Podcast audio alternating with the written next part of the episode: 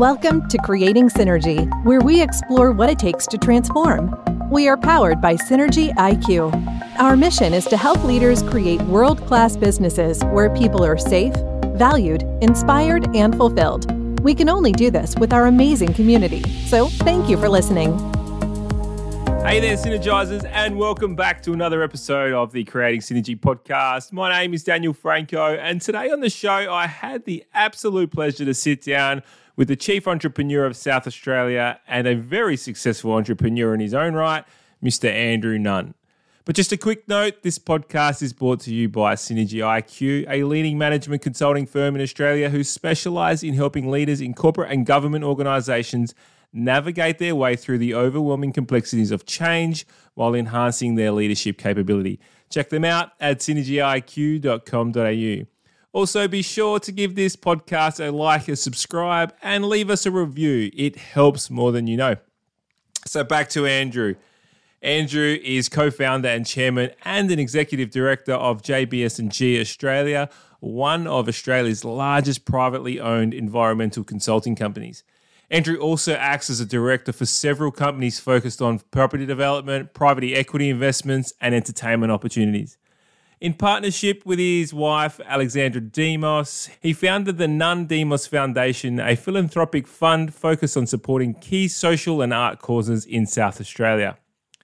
So, Andrew was appointed early in 2021 as the South Australian Chief Entrepreneur, with the role to provide high level, independent advice to the South Australian cabinet and business communities, and to enable entrepreneurialism across all forms of business, industry, and public sector.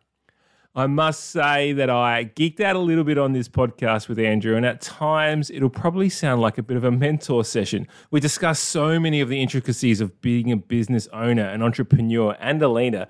Then you couple this with his insights and experiences along the way of how he grew and scaled his business at JBS and G it was actually really humbling to note. Just like everyone else, he went through all the teething problems of growing a business, but maintained his position to continually treat people with respect and dignity, and he believes that enabled good things to happen.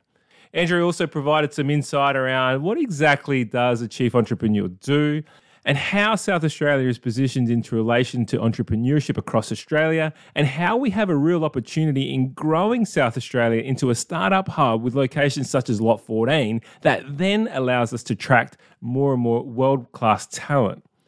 We also then reflected on how important it is to give back and why he's so passionate about using his wealth and experience to give back to the community. I absolutely hung off every word in this podcast with Andrew, and I know you're going to love it too. So if you'd like to check out his profile, you can find it at Andrew Nunn on LinkedIn. And feel free to connect with me too, where you can find me at Daniel Franco on LinkedIn, Instagram, and Facebook. We've also had some amazing other CEOs and leaders and experts on the Creating Synergy podcast, and I'd welcome you to check them out at our website, synergyiq.com.au, or check them out at the Creating Synergy podcast on Spotify, Apple, and all the other podcast outlets. Remember to like and subscribe as well. This would really help us out tremendously. Thanks in advance. Cheers. Welcome back to the Creating Synergy podcast. My name is Daniel Franco. Today we have the great man Andrew Nunn on the show. Thanks for coming on. Thank you for having me. Great opportunity. Chief Entrepreneur of South Australia. It's a pretty big title, and not only not only that, but you built a very successful business in your own um, consulting business uh, before that, and obviously everything you do in philanthropy. I can never say this word. It's philanthropy. a tough word. Yeah, yeah, yeah philanthropy. Yeah, you're, it's a you're tough doing word. some some wonderful things in the world. Kudos to you. Thank you very much. No, we try. It's um. Oh look, the chief entrepreneur is a great. It's a great honour to do Yeah. it. It's a great title. Um, but but it's um. Oh look, the the ability.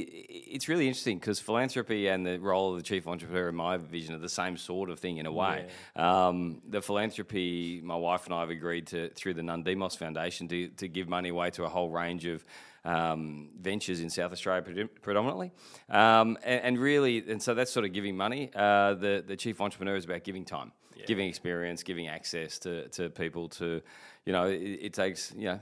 20 years to get 20 years experience. Yeah, uh, and so really to be able to give that and to be able to link people and, and to use my network and my experience is really important.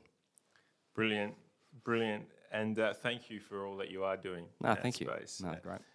just tell us your story. So where, where did it start? How did how did you become this business magnate and, and an expert in entrepreneurship and business and all the above? Well, look, it's um, well, it started in Victoria. So I'm a um, I'm from northern suburbs in Melbourne. Um, I'm f- number four out of five boys, and um, no girls in our family uh, other than mum. And um, and so realistically, w- we had a not a poor upbringing, but but not a privileged upbringing either. So we, we, we worked for everything. Um, my brothers were really really intelligent at school, as a general rule. Me, not so much. Um, but I but I had my role. My dad uh, ran a pharmacy, and and um, and every weekend from the age of about eight, I was in the pharmacy.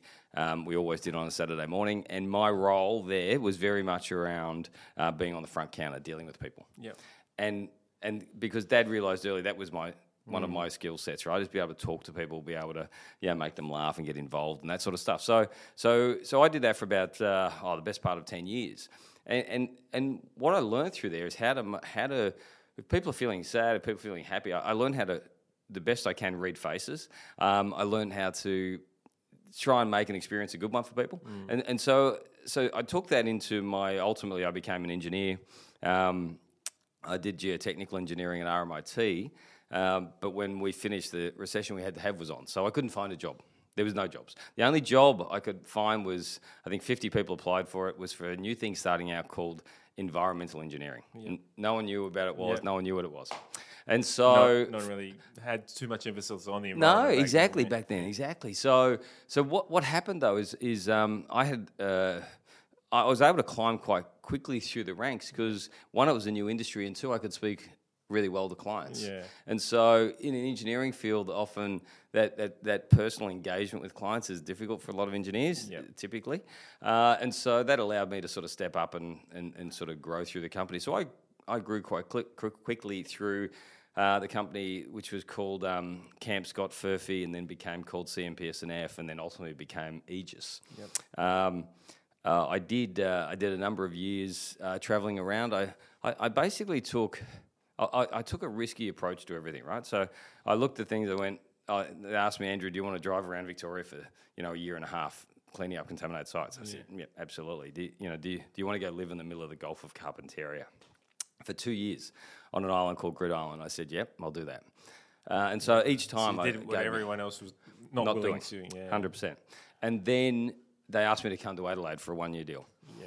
And I was thinking, oh my god, I was you know, hoping I get That's the worst of the lot. Paris. isn't exactly right. Well, that's that's what I thought at the time, and I must admit, I think the first few nights I cried myself to sleep, thinking, Yeah. what have I done? Yeah, in the middle of the sticks is fine, but Adelaide. Yeah, I know. What was re- what was really funny was uh, Adelaide in the late nineties. I think ninety nine. I came here, and uh, and I very much I turned up for work the first day, you know, at seven thirty, which is when I always turned up for work in Melbourne. And there was no one here. Where is everyone? Where is everyone? and so I thought, my God, it must be a public holiday. Anyway, um, they all rock up around eight forty-five, which at the time I thought, mate, this is crazy. Yeah. But then I, but then you start to realize this is the vibe of the place. This is the way people balance work and life, and and this is what I started to fall in love with with Adelaide. Is it, it did itself really well. Yeah. It didn't appreciate it at the time, and I didn't appreciate it at the time, but that's what it did well. Um, and so the other thing was coming from I, that that Victorian twelve-hour a day work ethic. Yeah. I really drove um, trying to engage with clients a lot. And so, you know, ultimately I spent uh, two or three years with that company and then I went, you know what, I'm going to do this myself. And uh, I got sick of making money for everybody else. And I thought, you know what, I, I can do this now. It's time for me to make that, that leap. And, and I was um, 32 when I did that. Yeah, great. And, uh, and then so I started in my. Uh, I I reckon the exact same guys. age I was when I started mine. Yeah, there you go. There you go. It's, it's the right age. Yeah. Um, It's the Goldilocks. It, it is the Goldilocks. Well, you've got enough experience. Um, hopefully, you've got a little bit of capital behind Mm. you. Uh, uh, but but anyway, so I um, we were living in Orange Lane in Norwood Mm-hmm. at that stage, and um, I the other thing I knew in myself, I'm, I'm a great starter. I'm not a great finisher, right? So so Speaking the same language. yeah, he's right. So I hired um, a couple of guys at the outset and guaranteed them two years sorry, Yeah. Um, if they come with me, and we and we started on my kitchen bench Yeah. in uh, in Norwood uh, with linked computers sitting around the kitchen table. um, so it was pretty surreal, but. But to do guarantee them that, I had to sell my house in, in Melbourne. So sold my house in Melbourne. So we rolled the dice quite a bit. Anyway, so as it was, we, we did really well. We we had a really client focused approach. We took a different offering because we, we all worked in big companies, and we thought, well, what do we do differently that makes it easier, makes clients puts puts the client basically at the center. Yeah. So we did that. Uh, ultimately, you, you, you meet a couple of really important people in your in your career. I met one guy, Don Field, uh, who who gave us our first remediation project. So consultants up to then did a lot of work on assessing, telling you about your problem, and here's a report that tells you about your problem. Yep. And you know, see if you can go find somebody else to fix it up. Yeah. I wanted to get involved in fixing up. Yeah. So I wanted to stretch the definition of consulting into potentially a little bit of contracting, but I want to do the smart end of the contracting uh, in terms of building treatment systems and whatnot. And so we, we were one of the first to be doing that. Yeah, wow. And so we containerized these treatment systems, then we started moving them onto sites and around sites. A- And, that was a really transformation of the business. Um, and so we did that uh, until about, and the business grew really quickly. We had offices in Melbourne and uh, Melbourne and Adelaide. I had about 45 people, I reckon. Um, and I, I got to a point, it's actually really interesting. I got to a point where I went, I'm sort of done here. I, I, you know, we were making a lot of money. That was not the issue. Plenty of money. Um, but I sort of, I sort of came to the end of what I wanted to do with that business. But I didn't want to sell the business. The chase wasn't there anymore. Yeah, right? yeah, and it was painful because I'd had I had young kids at that stage, Yeah. and I just wanted to spend, and I was just drawn in different, and so my and my same commitment. I, as I said, I grew up in the northern suburbs of Melbourne, and and, and so all my drive up till probably my late thirties, early forties was all about how do I make enough money? How do I make enough money so I don't have to do that again? Yeah.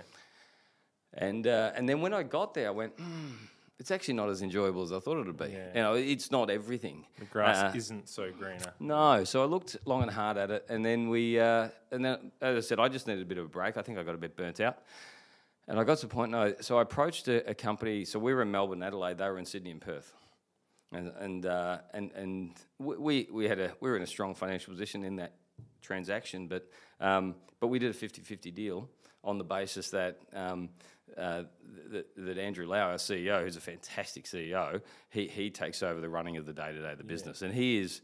And and what what I really learned through that is there's things you're good at, Yeah. and you don't have to be good at everything. Yeah. And I, I think a lot of entrepreneurs think I've got to be, I have to be the CEO in the long term because that's Yeah. that's my role. And, and I'm not sure that necessarily being an entrepreneur is is this is the best person necessarily to run a big business. Yeah. Maybe, but it depends on the person. So for me, it wasn't. And so when Andrew took over the running of um, what became JBS and G, uh, and that company's you know 350, 400 people now, Yeah. um, and uh, and and so he's he's built that from about where I think we're 150, 120 when we merged, and so it's a good Well business. so it's a great yeah. story. So yeah, Congratulations. Do you do you um do you still chair like are you the chair of the board? Yeah. Are you on the on the Yeah, on so the- yeah, so we have uh, so there's uh, I think six of us on the board. Yeah. um, yeah. So I chair the board, um, and, and Andrew's the CEO, and he sits on the board as well. Yeah, So so and that company i- again is, is evolving and changing, and and, Yeah. and, and, and as what good companies do. So so no, it's a really interesting, uh, and it's a great foundation business. Yeah. Um, and we've got some amazing people coming through with lots of different thoughts about how we take environmental to a different direction. Look, I'm a I'm a firm believer in in recipes, Yep. right? Like in formulas, and you know, I love a good pasta blue swimmer crab. Like, so there's a formula. To Yeah. yeah, well, that, I mean, that's the thing. There's a formula and there's a recipe to get Yep. what is quality, right? Yep. And I I actually believe. And I know most people do that. That you know, business is much of the same. So I'm really interested in your how you scaled that business, how Mm-hmm. you got it to a point of being able to merge, being you know obviously earning some really fantastic Mm-hmm. financials, being able to think about stepping back. Yep. Um, can you tell us the some thought processes that you know when did you learn about leadership? When did you learn about strategy? How Mm-hmm. Yep. did you? I mean, was that something that you'd learned in your previous roles? You know, you talked about um, not being able, as a CEO, you don't have to do everything. So key hires, what Mm. Yes. do they look like? So I'm really interested in just some of that that journey through that growth phase and how you managed through those some of those ups and downs. Because Yeah, I can almost guarantee there was a lot of downs in there. Yeah, there was. Um, it's it's funny though when when you feel like you got a business that's growing, you feel like you got the right business. You know, it's a right business for the right time. There's a great feel. You know, there's a great vibe in you and in the team. We go, okay, we got this. Now we just got to find our next big client. Um, we, we took a view very early that and these are one of one of our rules. Um, we needed big clients. We needed to, to deal with the bigger end of town in the work we Mm. The do chips. Yeah. because we needed to get paid. Ultimately, that financial risk, because we were literally starting with not much more than enough to cover salaries for a couple of years, Yeah. and that was it. We didn't have any float. We didn't have any capacity to keep to, to take any hits, and so only big companies. And so we focused on, on relationships. Really did, you know. So the Mm. So people come back that we pharmacy days. fa- come back to the solving people's problems, looking them in the eye, giving them the answer they want, and, and giving them uh, comfort that you're going to deliver what you said you were going to deliver. And and for big companies, I think that's what they want. I, th- I think it's it's hard for them often to hire smaller companies.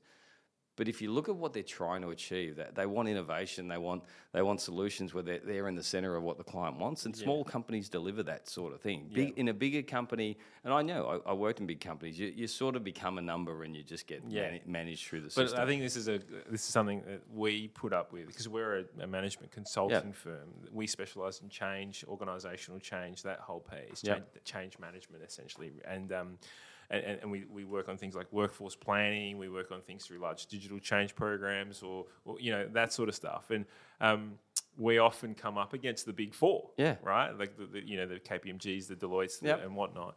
And uh, there's a saying uh, in amongst the small owners of, of uh, um, you know consulting businesses is no one ever got fired for hiring the big four, right? exactly right. c- there is a safer thing, but the way we do win business is the simple fact that yes, our level of customer service is is extreme, and we have a more robust product, meaning because we're passionate about it. If we don't do well, we don't survive. Mm. Yeah. right. Yeah. So like our backs up against the wall, so we have to do well. And, and every now and then you find a client who wants to help a group out. Correct, Right. yeah. So what, what the other thing we did is we wanted um, our early clients to be part of our journey. Mm. Right. So to really feel like they were part of our journey because we said we, uh, we we- we've gone out on a limb here. If, if you don't support us, you'll end up with just the big players anyway. So you know, give us a go. Yeah. Uh, and that was basically our pitch for the first two years. Yeah. And and it worked. It worked really well. It's um, it, wa- it was all about just getting getting enough momentum in the business that you could hire the next person and then the next person, and that that's the thing. Um, Who were the critical key hires in your in your space? oh, look, there were, there were t- the, the first two guys I started with were fantastic. Adrian Weber and um, and Nick Pannell were great. You know, the, we, we were a great mix. as well, Engineers and- as well, um, and, and really focused and committed to the to the business and the growth. And they love, know, we all love that story together. We all worked pretty hard, but we all we all had different roles in the business, and we did them all well. Yeah. and, and that that was a great. Actually, that was one of the real learnings out of it. Uh, whether it was um, serendipitous or fortuitous or whatever, the, the fact that the three of us worked so well together in different stages of the business, from from finding to getting the, the work out the door, Yeah. um, we did it so well. And, and we So let me guess, you played front end. well, I, I played there, so a lot of what I did, but it was funny as as um as Adrian uh, grew, particularly through the business. You know, there's clients that liked talking to him more than they Yeah. like talking to me because their personalities related, Yeah. which is great. So, and that that was the other change in the business when you could have multiple people reaching out to clients, Mm. and clients wanted to talk to sometimes the technical guy, sometimes they wanted to talk to me, Mm. the, you know, the boss, sometimes, and, and so you've just got to be flexible enough to be able to read. It's like looking people in the eye. What what are they thinking? What do they need? Yeah. And so addressing that was the key thing. Um, continually feeding from the bottom and not crunching from the top. Very, mm. very, very rarely did we hire anyone at a high level. Mm. Because we wanted everyone to grow through the business. Yeah, And that was a view. We had a longer term view of this business. It wasn't going to be just a start it and flick it job. Yeah. And so, so we, we took a long term view. We were all pretty, you know, relatively young in those days, and we all just had a go. And we were all at a stage in life where we could afford to probably just have a bit of a punt, which is great, right? So, mm. and th- this is the other thing: take a risk, you know, have a go. Because Yeah. I think somebody said to me early in life that the, the the things you regret most in life are the risks you don't take. Yeah. and I think that's right. Um, so anyway, so we went in uh, and did that. I think some of the things I got wrong. One of the things I really got wrong was I didn't invest enough in the growth of the business. Right, I kept hiring people, but the systems that support that, I didn't do well Yeah. So Um, operationally, you're saying. yeah. operationally. And so, so it, it all just started to build up and up and up more. And I think that's probably part of my getting burnt out to, in sort of 2000, sort of 14, 15. Um, was just it was just exhausting. But were your hires around revenue producing? Yeah, producing? hundred percent. That's all we cared about Yeah. was revenue. We, we, we, you know, basically as as the CEO and, and effectively chair of the board, you know, I, I was fully, fully billable. I mean, Yeah. everybody in the business was fully billable. okay. We we hired a. I think it took us a couple of years. Probably took us three years before we even hired a receptionist. Yeah, wow. So because it was all about revenue. Mm, Um, and then we had a real strong focus on profitability of that revenue so we could hire the next person and hire the next person. Because, as I said, once we thought we had a really good business offering, then it was about getting enough capital. And we were we, we, we weren't great in the concept of um, borrowing money to, to, to grow. I would rather work harder, bank some money, and then spend that money. Yeah. Uh, and so we had a very um, sort of bootstrap model. So we never had any other shareholders than than, than people in, within the business, Yeah. and we still to this day don't have any shareholders other than people in the business. Yeah. In fact, um, we've probably got about a it's probably about 180 of our staff are shareholders now. Yeah, wow. Or will Yeah. be by the end of the year. Excellent, like employee share Employee model, share yeah. scheme. So we, Yeah, we think that's probably the, the one of the best things we've done uh, in, in recent years. 100%. That's Uh, great. I, I just think people these days want to work for their own company, and so they should.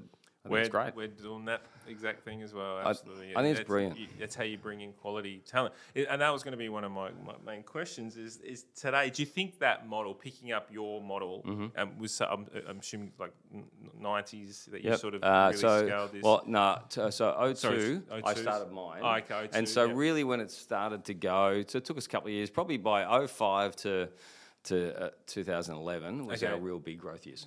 So if you were to pick up that model between you know the first 10 years and Yeah. put it into today's society Yeah. where people are possibly more connected to impact and Yep. purpose as Yep. opposed to revenue Yep. eh, would you do anything differently would you still be focused purely on the re- or would you uh, on the revenue side of things or would you be more interested in building a culture of great performers or you know something outside of those realms Yeah, I think I think if you've got a longevity or a view of longevity in your business Mm-hmm. and you and you want to avoid staff churn, you can't help but think of all those things. Yeah, now. you have to, it has to be Um, part of the I mean, ecosystem, doesn't it? I mean, in JBS&G now we've set up a uh, philanthropic fund within the business. yep. Um, we've set up. Um, uh, we, I think we've got the most generous um, parental leave.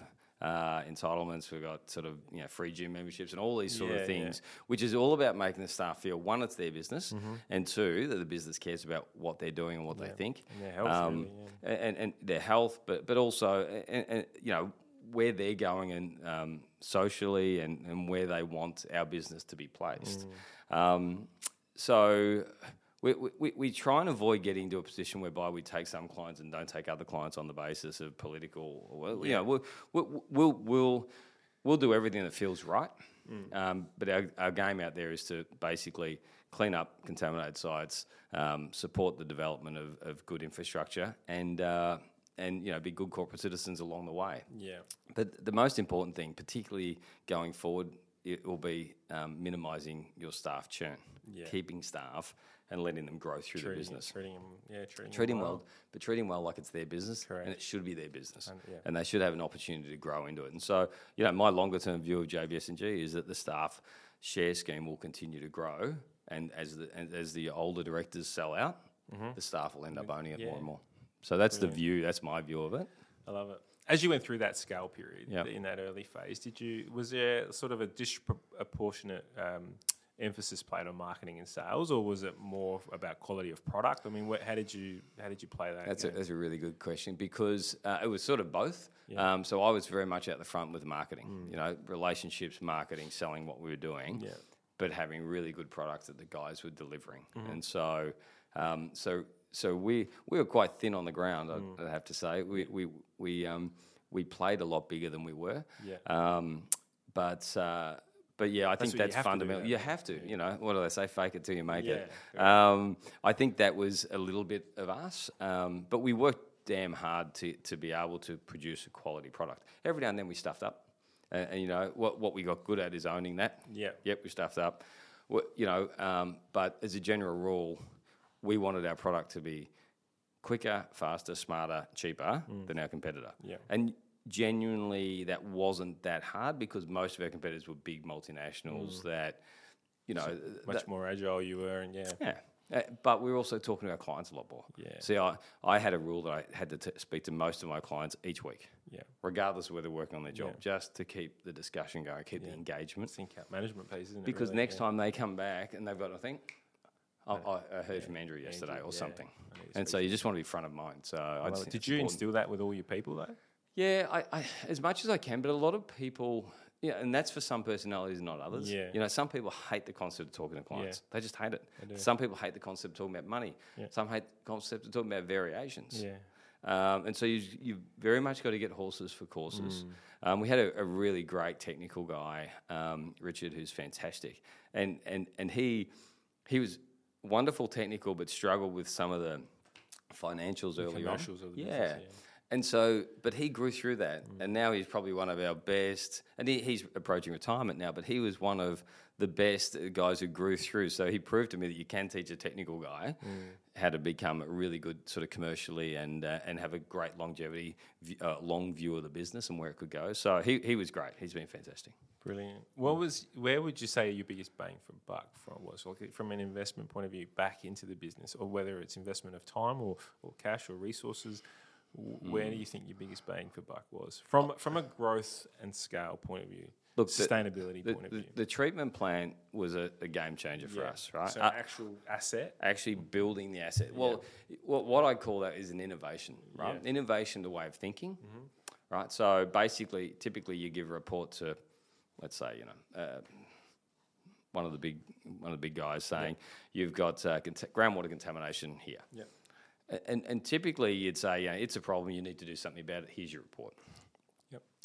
And, and I remember just thinking, for some of them, not so much for the big multinationals, but some thinking, geez, we could clean that up, you know. It can't be that hard. Hmm. You know, just that view, it can't be that hard. Yeah. Let's have a go. Why not? So why not? Someone else has got to do it. Why yeah, it so ours? so we hired Richard, right? The guy I was talking about before. We hired Richard. It was a real step for us because it's completely outside Yeah. what we were doing. We were just, you know, sampling and writing reports on contaminated sites. yeah. Richard came in, we hired him on the basis we're going to build something. We're going to start treating ourselves. Mm. So that was a game changer. And then the concept of putting him in a shipping container. And even ultimately putting him in solar powered shipping containers, so we don't even need um, Yeah. power, um, w- was, was transformational for the business. So it took us somewhere where no one else was. We're pretty much first to market. Yeah. We were cheap, we were agile, we were, we, we were, I wouldn't say slick in their marketing, but we were always there explaining what we were doing. Um, that, that model now, a lot of people have caught up to, to that approach, and that's great. And so we need to now reinvent. Where do we go next? Yeah. And I, and I look at that. Um, I mean, in my mind, consulting, the output is almost the same as what it was when I started 30 odd years ago. Right now, that's a problem. So we've got to rethink what the output is. Correct. Who's the audience? What are they getting? Because just writing reports and giving them is just not.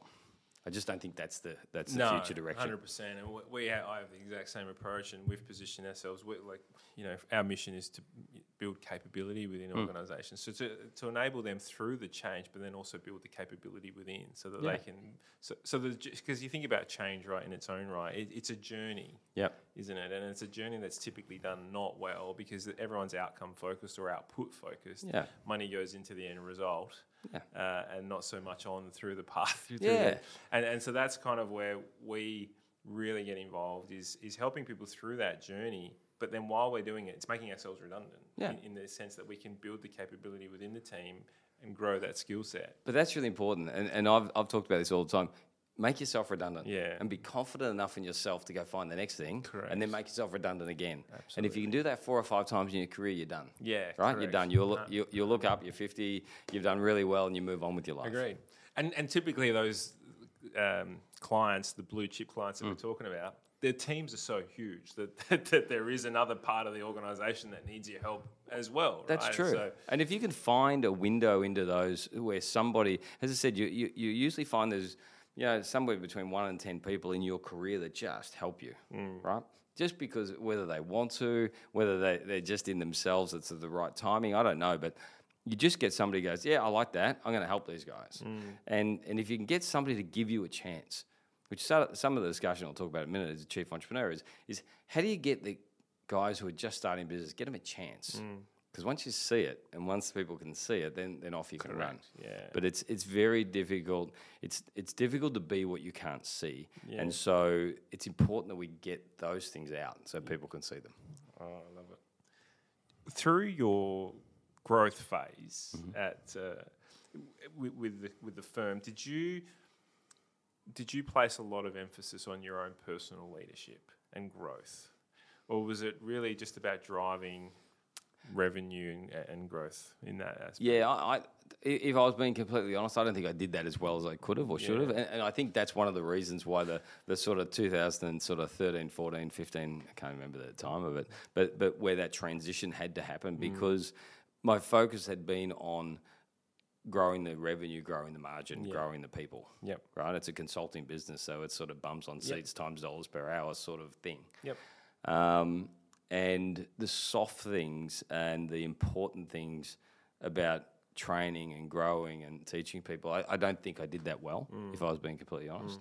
Um, which is why ultimately it's done so much better by my current CEO because he gets it. He gets the, the fullness of it all. Yeah. Um, I think it's. I don't think it's. I think you get it though. Like yeah, just speaking. I, I to, get now. I get it now. Well, you, you, but you do get it. But it's more the point of where does the priorities lay? Yeah. Like if we're going to create a business here and we're going to build something that is sustainable and Yes. not relying on one or two clients, then we actually need to create a product that can drive that growth. yeah, Um, not that um, we work in a lot, you know, from a change point of view, we do a lot in the culture space. The Yes. culture is, is hugely important, but in that early phase, it's about how do we grow and, and, and scale enough so so that we, you know, we can survive and we can get through the tough times. Yeah, and it's important to be able to hand those roles down, Correct. right? Or, or hand those roles across or down or whatever it is. But it's it, it's it's important that we not we don't have to be that role because Mm. the role shouldn't define the person, right? It- or the person shouldn't define the role. It should be that role should evolve. Person should evolve, and things change, and people move on, and people move into different roles and whatnot. So, I, I, I just think there's a, you know, the, I, I'm not a big fan of of people changing jobs endlessly because I, I think that's a that's a symptomatic of the fact that the business you're in doesn't recognise that you need to grow. Yeah. Um, and, and if and if you both agree that you'd be good for this business, then then really they should be finding a way to let you grow through that business and taking a long term view of it. I, I I often think that the, the the people that do best in the long run are the ones that have stayed for you know reasonable lengths of times Yeah. in less businesses rather than you know jumping all over the place. That's how you create trust, isn't it? It Really? is. Yeah. And Well, it's a two way street. In fact, Yeah. we have that. You know, we have an underlying motto in our business of care and trust. You know, Mm. you know, we'll you care for our business and our clients, and we'll trust you to do the right things, and we'll care about you and trust. So it's a two way street, both of those things. You know, we we're not over overly monitoring everything. We're not. We, we want you to care about our business. We want you to care about our clients, and we'll care about you. I love it. You- earlier, you said uh, you said as a CEO you can't do everything, Mm-hmm. and then but then you did talk about the, the potential burnout at the end of, of your time before you step down Mm. Yeah. as the as the as the boss, as the MD or CEO. Did you? Um, did you find it hard in that letting go process? Did you find it difficult to have others? So, so you know, the Steve Jobs quote is hire great people and don't get don't tell them what to do. Hire Yeah. great people and get them to tell, tell you what to do. Yeah. Did, did you find that hard? Because obviously, early in that period, it's hustle, hustle, hustle, grow, Yes. grow, grow. Then Yeah. as the team grows, you're hiring these great, you know, um, these great heads and and, and heads of and, and senior leaders and whatnot.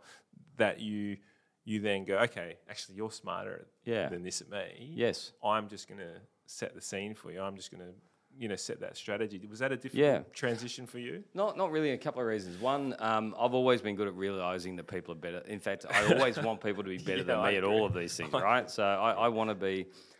Yeah. Excuse me. The perfect business for Don't me is the, the one smartest where person. I'm. Yeah. A- absolutely, and, and I- and I get made redundant as soon as possible. That that's that's my perfect sit, uh, situation.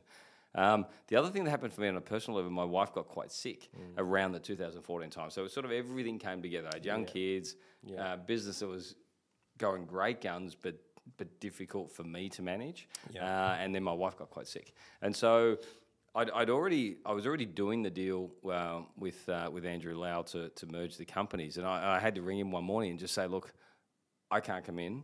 I'm, mm. I don't know when I'm going to be able to come in, mm. or if I'm ever going to be able to come in again. Yeah. And he said, I've got this.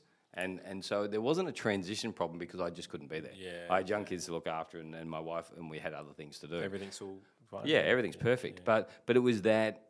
But but looking back on it, as difficult as that time was, it, it allowed Andrew just to step in and just run that business. Yeah. And so Yeah. there wasn't any of those sort of transitions, which which is actually a really good thing in a way.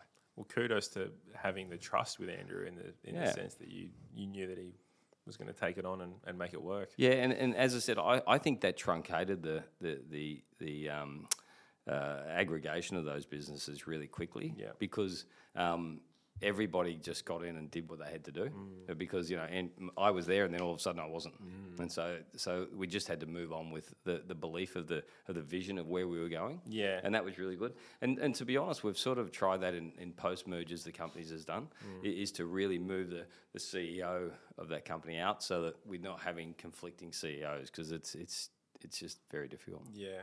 How long did that process take? Or how long Um, were you off for? I was off for I was off for probably two years, a year and a half. Yeah, wow. So, So it was a long good. it was a long period. So Alex is all fine. Yeah, now? she's Yeah, great. Um, but but we looked at it and we just went. Um, and when I came back, I came back in a completely different role, Yeah. a different mindset. How do we grow the business? Uh, Sort of a more of a, a an overarching sort of chairmany role, looking at how we get connections in, how do we grow the business into different key areas. So, um, and as I said, Andrew's um, is such a great CEO that he just has he has an empathy, but he has a really strong technical focus, and he also has a really good business acumen. So he's actually the, Yeah. the perfect CEO. Yeah, that which is kind of what you want, right? You've gone through the growth phase, Yeah, and then you hand over to someone to Yeah. to continue some growth, but more Yeah. about sustainability. and so the battle is always so.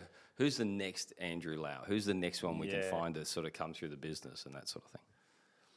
One of the most difficult things in business is to keep the cost base down. Mm-hmm. where- what do you think about cost base just continually goes up as you grow? Uh, How did you manage that part of the business? Was it something that you played a lot of emphasis on, or or was it just you know generate more sales and we can cover our costs? Yeah, that's that's where my my view is always revenue, Yeah. revenue, revenue, revenue. Yeah. No, let, let's not waste money. yeah. You know, so we, we, we never spent big flashy offices. Mm. We we did everything on the not the cheap, but um, but we didn't waste a lot of money on ourselves. Yeah. Right. So we didn't have a lot of support staff. We didn't have uh, we didn't have the, the best cars. We didn't have the best of anything. Yeah.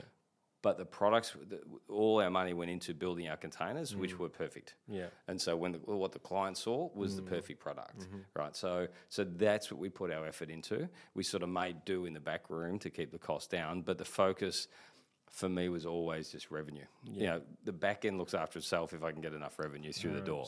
Um, and, and again, that works for a while, but you ultimately need to then put the systems in place where you manage the back end, you manage that, and you can scale that. And again, the, as I said, the thing I didn't do well is just putting the you know the electronic systems in place to manage a group. I think I think you can get to probably 20 or so and you can you can make it work. But Yeah. when you get to 30, 40 or 50, you, you really need systems that are that allow you to scale. Yeah. And allow you to scale quickly because they're hard to in a business that's rapidly growing, it's very hard to retrofit systems. You really want to mm. be in front of the game with that would Yeah. be my advice.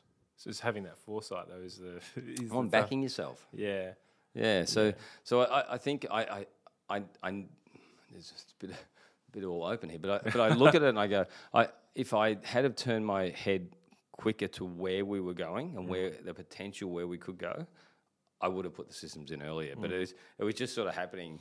And, and you, you sometimes you got to learn to just lift your head and, and look for where you're going Yeah. because sometimes you do get lost See the in forest that. and the trees. Yeah, I, I, in the chief entrepreneur role, I often talk to, um, and I did on Saturday night, talk to some um, some entrepreneurs about it's important to remain focused as to why you did what you wanted to do. You started your business and you started for a reason, and often clients and things around you drag you in different directions. You, every now and then you got to look up and make sure you're still heading in the direction you wanted to go, because otherwise you get lost. Because I wanted to go there, now I'm over here. And how do I get back to back on chat on Yeah. track? So it's it's always good, and that's where boards are good. That's where external um, advisors are good. You know, somebody or mentors. Yeah. I, I've always been a big one for mentors. yeah, I'm the same. Just to just have someone to have a quick chat to. Absolutely. Kind of flies in the face of, of what Richard Branson or, you know, Hmm. one of the world's best entrepreneurs would do is, you know, say yes to everything, figure Hmm. it out along the way. I, I, absolutely understand. What did you start the business for? What is the purpose? And keep driving, making sure you're heading off in the same direction. Hmm. But the true entrepreneur spirit is to take those, you know, lefts and rights as the market needs and requires. Hundred percent, hundred percent, and and they're not necessarily um, a complete juxtaposition. I mean, the, the market is where the market's going, and that's where the business is. Yeah. But just make sure it hasn't taken you completely away Yeah, from what you you're not going believe in. yeah. Well, yeah, because you know you might have done something for a particular, you know, part partly social, partly lifestyle, partly um, uh, you know technical reason, and you end up out here because the money's driven you out here, and Yeah. you've sort of lost those foundational things. So it's just it's just to keep the to keep the balance in it. In Yeah, well, when you're passionate about something, it, it's less of a grind, isn't it? Oh, it is. Well, that's, that's you never work a day in your life. Yeah. But but it's but yeah, it's that, that's a really good point though. You, you you are driven by the market inherently, but it's also make sure that pack doesn't draw you back because you innovated to get there. Yeah.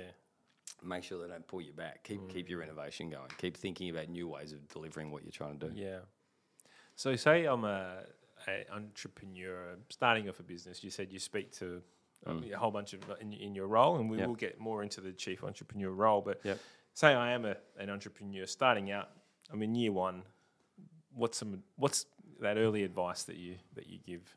Um, I- think surround yourself some really good people, whether they're working for you or not. Just make sure you've got some good people around Yeah. you.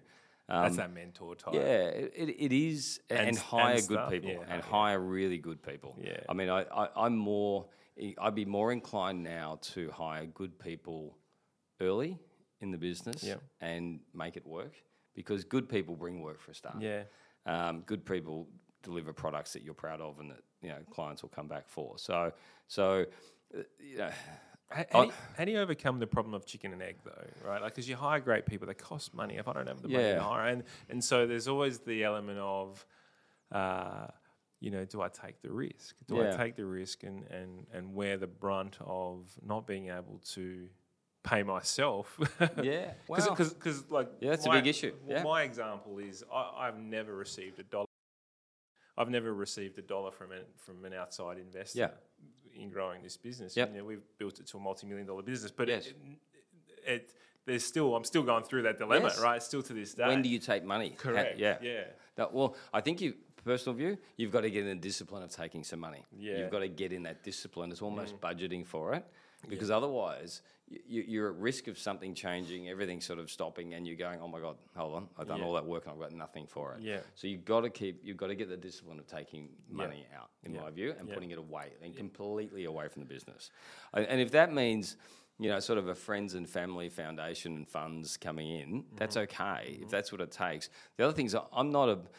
A lot of people want to hold all the equity in their business, right? I, I, I think a, I think a smaller part of a much bigger pie is a much better way to go. yeah, Um, I think uh, early stage entrepreneurship, if you can get people to believe in the vision and believe in the direction and will back it with some sweat equity, yeah, that's what I'd be doing. Yeah. Because there's nothing better than having a whole heap of group of hungry people trying to build a business that they all own. yeah, Right. So, so um, owning it all yourself, I, I think in my mind means it means less. yeah, Um, you know, I, I think growing a business is a team sport yeah, and it's more fun as a team sport. In fact, every investment I do now, every investment with that. Uh, is with people. I think we're so.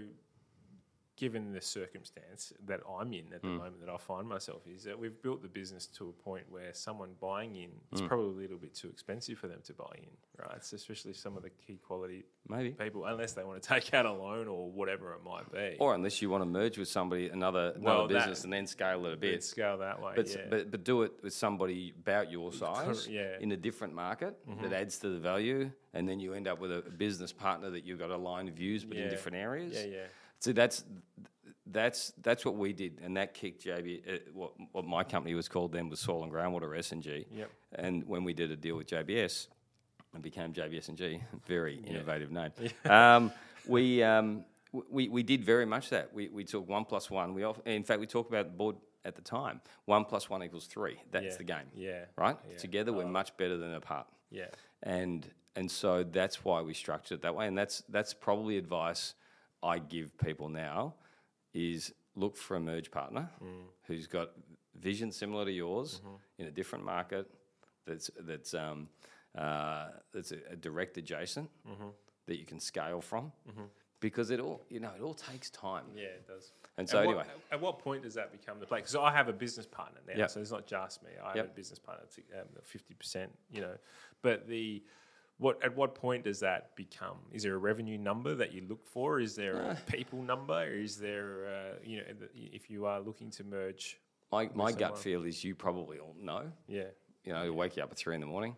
yeah, That's what I do. I trust my gut. My, if, if I wake up at three in the morning, either happy or concerned, yeah, then I make decisions on that basis Yeah, because my subconscious has been working through the night Yeah. on it, and and and I know, you know, I knew that the merger with JBS was the right thing to do for me at that time, yeah. Brilliant. um, because I knew I could see no other clear way out. It's it's funny you say that because a couple of years back, Michelle and I, Michelle was my business partner. Yep. We made a decision that you know didn't quite work out, Mm-hmm. and I remember having a a conversation with her after, and we made a pact to each other there and then. Mm. Because before we made that decision, we both had this gut feel. And the gut feel wasn't the right decision, but we still went ahead with it anyway. And you know. And you that's learn okay. you learn from your mistakes. absolutely. But we actually made a pact from there on, uh, there and after. From now on, our gut feel will be tabled. Like Yes. our gut feel will be talked about, and Yeah. discussed, Yeah. and understood And before we don't make, make any decisions in a rush. Yeah, not correct. those sort of important ones in Yeah, a rush, right? 100%. Yeah, I'd, I'd take the time because they're really important growth decisions. Taking on external equity to support growth is fine in some cases. You just got to make sure the people you're getting the equity from are aligned with your Yeah. view and vision uh, and timing. You know, in terms of patient risk capital out there, in, in South Australia, particularly, there's not as enough as there needs to be. People willing to take a longer term punt on something, Agreed. and and just to wait for a return rather than expecting their seven percent tomorrow. Yeah. Um, Yeah. And so, until we can build a maturity in the ecosystem that that is a legitimate business investment, Mm-hmm. and there's a lot of you know uh, exits that have um, that have supported that as an initiative, then I think we just you know you need we'll need to look at different ways of getting capital. Mm. But but yeah, I, look as I said, I I don't mind selling equity to somebody who's going to help me grow equity Yeah. selling equity for the sake of just getting some cash through the door. Some people have to do it. That's fine. Yeah. But I'd rather be aligned with um, with another group Yep. and then grow together Yep. to a bigger thing. That's but that's my Yeah, view. But um, but the, and that's not for everybody. But No. that's just Yeah, hundred percent. I love your um, your point on, on the investment. though. it's about making sure that we're investing for the long term. We had uh, on the previous podcast, like one or two episodes ago, we had a guy by the name of Niki Scevak on Mm-hmm. the show. I'm not sure if you've ever heard of him.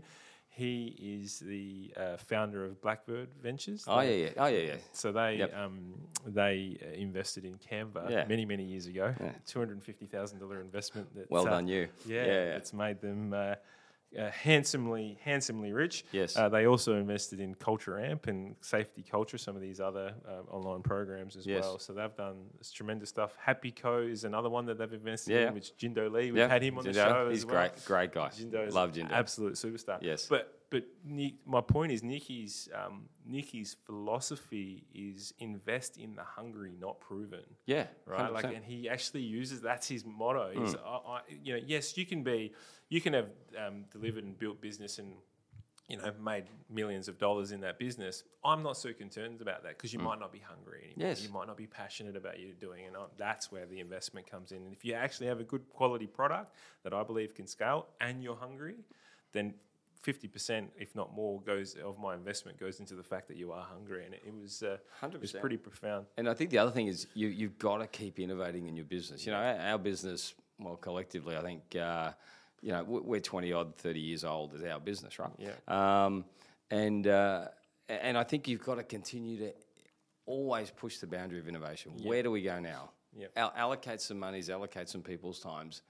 Wh- where does this industry go? Where Mm. else can we take it? And, and really make sure that gets a seat at the board because you really want to keep driving that because otherwise somebody will come up, the hungry will come and get you. So it's really important that we get enough hungry people in our organisation, and it's really important that the, the, the same people don't always make all the decisions all the time. So you need to keep promoting young people. I mean, we have we have shareholders in our business that have been in the business three months mm. because we just see they're young, hungry, they're going to drive it. Yeah. So we want them in. Do you use the shareholding to attract people? 100%. Yeah, Hundred percent. yeah, great. So, so we've gone. I'm year one of my of my entrepreneurship. Now I'm year four or five. Yep. What is there different advice that you would give at that point? Well, it depends on the scale of your business, but yeah, absolutely. It's um, So now you're a, now you're a maturing business. So what what's your differentiator? What what's what's your it's that SWOT analysis at that Yeah. point, right? What, Where how can I can I scale this thing further, Yep. quicker? Because I'm four years in now, Yeah. so or four or five years in. Yeah. So There's a bit of brand I- there, there's I've got brand, I've yeah. got recognition. I've got okay. So Yep. where's my markets? Yep. Where's my clients? Where, where's where are the where are the ones that I haven't thought of? How do I expand to a, ones that I'd love to get to, but I'm not sure how I get there? Um, and uh, how do I gain the stage? How do I innovate my business? Who's around me that are doing things differently in my space that'll possibly take my market Yeah. and, and understand that market? Yeah. Because that's that, that's a riskiest position, right? So you put five years in, so you're invested. Yeah. Yeah, You're all in. Yeah. you're all in. And you probably haven't got a huge amount of rewards at, at that point in time, Correct. right? You're just starting to build some genuine equity in, in a business. Mm-hmm. So now's where I'd be thinking, how do I scale this thing quickly? Mm. Who, now I've got something to sell. Mm. The business itself has got an equity value in it. Mm. So how do I use that equity? Do I use that by putting my equity to go back to it? Do I use my equity with another person's equity, put them together, and then we have much bigger business in different states and different marketplaces, and then we can scale? Mm. That's Yeah. because the thing is, it takes time. Yeah. You know, even even if you're in your twenties and you're in your you know ten years in, well, you're going to your twenties to your mid mid twenties, mid thirties. And, and then there's different things in your lives too. Yeah. So this is the other thing that people forget. I almost got to have kids um, because you get so lost in the business. But Yeah. but then you got kids and those things, and you want to spend time, and all this Yeah. stuff takes time. And so you got to work out what can I do to get my business where I want it to be, generating a good income, generating growth, generating opportunity but also I need to do all these other things that I need to do in a personal level as well.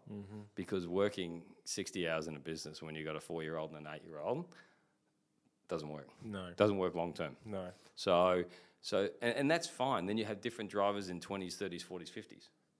And I'm learning the 50s drivers now. And that's great. But there's things I would have done differently in the 30s if I, if I, if I had known. But, um, but as I said, you know, we almost forgot to have kids Yeah. uh, because you just get so locked up in the business and where you're going. Did you have kids during the, the growth phase? Yeah, so I started business in 02, we had kids in 04 and 06. Yeah, well, so pretty much straight into it. So it's just like, oh my God.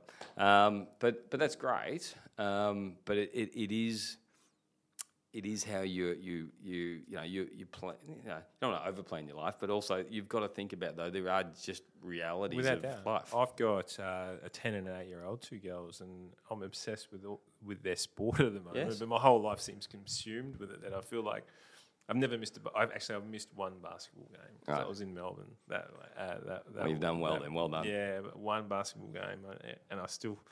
But then that basketball game, my wife um, had me on uh, Great. FaceTime. So you're there, whatever, right. So I was So, still yeah. watching it. But see, that's the beauty of it. You're, a te- you're a team doing it too, right? Yeah, so that's correct. beautiful. Yeah. But it, but, But- it is important. But that, but that's the thing though. So five years out, you, you, if you go another five, so you're ten years into the Yeah. business. Where do I really need it to be in ten? Yeah. And that's the question I'd be back. Then I'd be back solving for that. Yeah. Right. At ten years, ten years out, this business, I need it to be here, here, and here. Yeah. And it needs to be earning this. I need to be doing this Yeah. and not that. Hmm. How do I then back solve for that? So I've got five years to get to there. Yeah. Who do I need to put in place? Who do I need to merge with? Who do I need to talk to? Who do I need to get as clients? Where do I need to be positioned? And I'd back solve and then I'd start working the plan. It's funny because I've never, because I've done that, right? Mm. We, we, I'm exa- going through the exact phase at the moment of Yeah. understanding what the next three years looks like. Not so much the five, but the three. Um, and the merger idea has never sort Mm. of crossed my head because, or my mind, because I've always just assumed that I could do it myself. I've assumed that I could grow. I, And I, you probably can. Yeah, I've assumed that there's enough market there that I could do it with the right people in the team. Is that Probably can. But the thing is, depends on the scale and size. well, also, but then what's the exit? yeah, You know, if you've done it all yourself, what's the exit? yeah. You sell it. You. Well, when I say I've done do it myself, I mean No, no, as a team. No, but yeah. I mean as a, as a team. So so how do you get out of the business? Mm. You know, so I, and that's fine. But I, you know, I look at it. You know, as a as a working as in yeah, working, as a working. in, yeah. So yeah. So how do I get some freedom from the business while not having to put my business. time and effort into it. Yeah, Uh, get Find a other greater ways around it. because there's less time being Because that's the thing you want. As you get older in the business, you want to be pr- hopefully working a little bit less and also getting a decent return out of it because Mm. Yeah. you put so much of the upfront Yeah, in to build it, and right? risk. and Mm. risk, right? So you need a it's a risk return thing. So you, you just need you need partners along the journey. I think, Yeah. uh, unless your plan is build it, sell it, and then and then go do something else, right? Mm. And that's fine. And that's then and there's lots of different exits. So it, it, it's it's it's I always I take the view of a long term view of a business. If it comes shorter, that's great. But but I start with the view of a long term. So you merged with the company in Sydney and Perth, right? Mm-hmm. And Sydney, uh, does the Ad- the stigma of Adelaide come into play? Does a company in Sydney go, "Hmm, I'm not, I don't, I don't want to merge with my little cousin in Adelaide? Like, j- j- No, because I, you know, I, I we're, we're a, there's inherent differences in the way states work. Yeah. There's no doubt. But but Adelaide, through its nature in JBS&G, is probably the more innovative wing of our business. Yeah. Right. So we try things here. yeah, But that's and this is my broader point about Adelaide is the perfect sandbox. Mm. Right. You want to try something, you want to throw an idea out, you want to test it in the market, Mm. do it here. yeah, It's big enough to play, but small enough not to damage a national brand. Yeah. Right? yeah, Um, and so th- this is why a lot of people trial stuff here. NBN trial stuff here. All, all sorts of people trial stuff here. yeah, Um, I'd like to see South Australia be even promote that. Come and come and try your ideas here. Come and try your health initiatives and you know digital health and and uh, and, and you know interesting fintechs and whatnot. Come and come and give them a go here, um, because I think this is a place where you can actually, because of the degree of connectedness and the geographic proximity of people, you can actually do pretty much anything here. yeah. Check it, scale it, measure it, and then and then scale it uh, nationally and internationally. Yeah. So I think that's one of our real strengths, and I think we need to push that more. We'll go more into South Australia. I'm keen to talk that. One last question on, on entrepreneurship, but actually, before we get into your chief role. So there's a few school of thoughts, and you and you talked about an ex- exit plan uh, e- earlier. Uh, but there's there's a few school of thoughts when when speaking about business, and sort of the two of the most popular ones are build something to sell or build something that can create a passive income, right? Which is the moving away. Yeah. Um, you you've obviously gone down the passive income. Is your what, what's your thought process around people or or pe- people to get into businesses just to sell versus? I mean, is there Great. yeah Great. I mean, if, and if that's your view, that's fantastic, right? You've gone in with a plan. Yep. You got a strategy. You execute the plan. Love it. yeah Or if you have a plan to have a long-term passive income, and somebody comes and offers you a big check. yeah Great. Great. You know, well done. but always build it in a way that it could be sold. Is that That that's always have that in your mind. I, I think I, I think you get a better business out of that. Yeah. You know, um, you know, you, you've got to you've got to look at those things like if somebody wanted to run their fun a, a, a lens across your business, how would it stand up? Was, would it look good, or would Mm. It look messy and, and, and difficult, and you know, lots of deals all over the place? Yeah. Um, a- and so no, we, we'd have we'd had a number of people approach us over the years, over the journey to buy us out, and it just didn't feel right for us, and it wasn't the journey we wanted to go on. Mm. yeah And, and you know, we get we got a great margin business with great people, opportunity to innovate all the time, and, and just to rethink. And from my perspective, you know, early fifties now, I start looking at it. Go, okay, well, you know, with this as a, a foundational piece, with this as a, a business I'm really proud of. What else can we do? Mm. Where else can we add value? Where else can we give back? And, and that's the broader discussion for me as to where it goes. But from an exit point of view, you know, there's lots of different exits. As long as your exit is your planning, doesn't matter what it is. yeah But but but just always remember your staff. That's the thing for me. Yeah. Is is if they're part of the growth, they should have a say in the in the exit. 100%. Is my view. But yeah. yeah absolutely. Hmm. So moving on to the chief entrepreneur role, how does one become chief entrepreneur? It's a pretty good title, isn't Everyone it? steps back and you go. Like, I mean, what does it mean? Um, what does it mean? I, I think ultimately, I, I've got a better idea of it now than I did when I stepped into it. Um, it's it's a focal point. Yep. I think I think it's somebody to talk to. I think it's a it's it's, a, it's an aggr- aggregation point where people can ask questions, ask for connections, ask to work out how to work out the government systems, look for where opportunities of customers might. It, it's the, the, the, the, the role is so busy.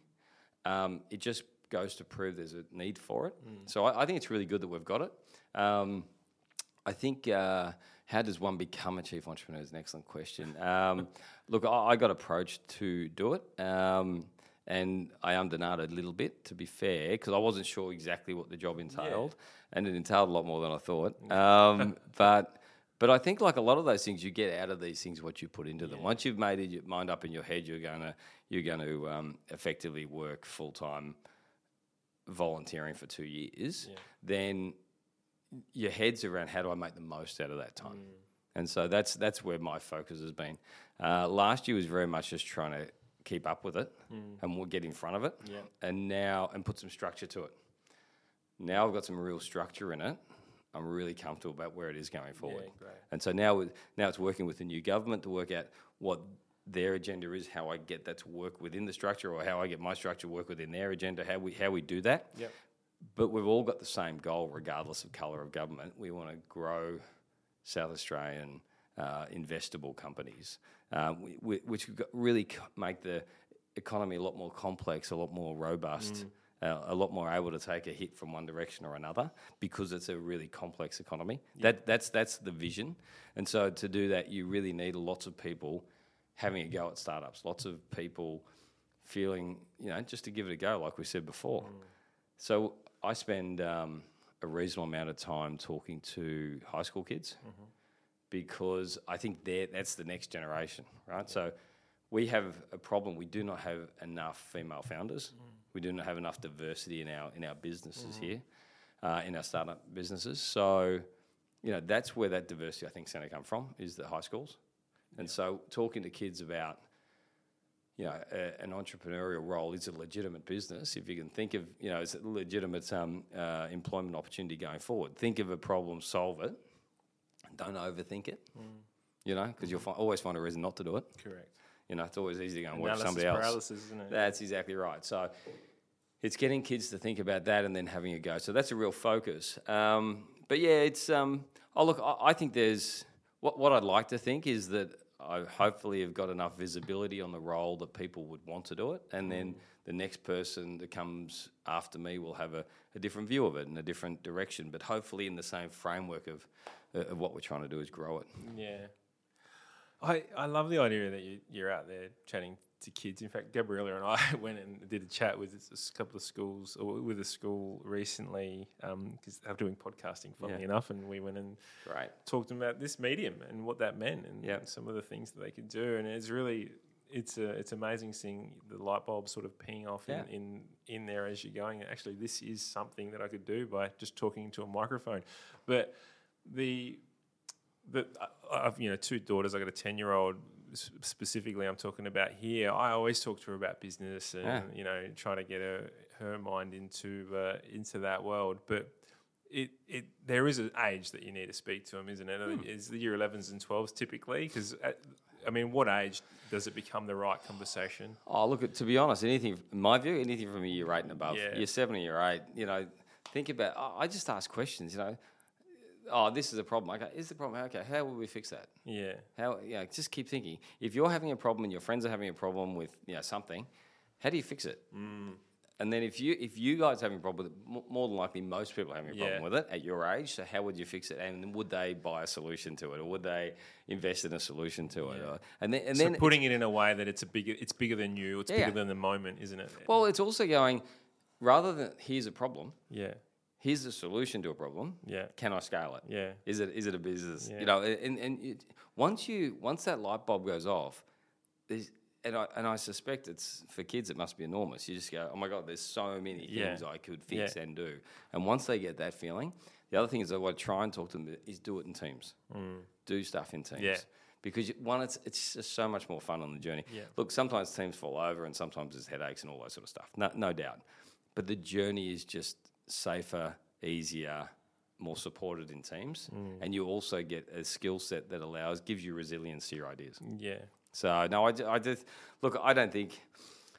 I think there's. The, I don't. I can't quote the statistic off the top of my head, but I think if you've got one parent that um, that either runs their own business, you're as, as, a child, your potential to end up running your own business is substantially higher. Yeah. So it's that, that issue you can't be what you can't see. If yeah. you can see your parents running their business and you feel really good about it, yeah. it it empowers you to be able to do it. I agree.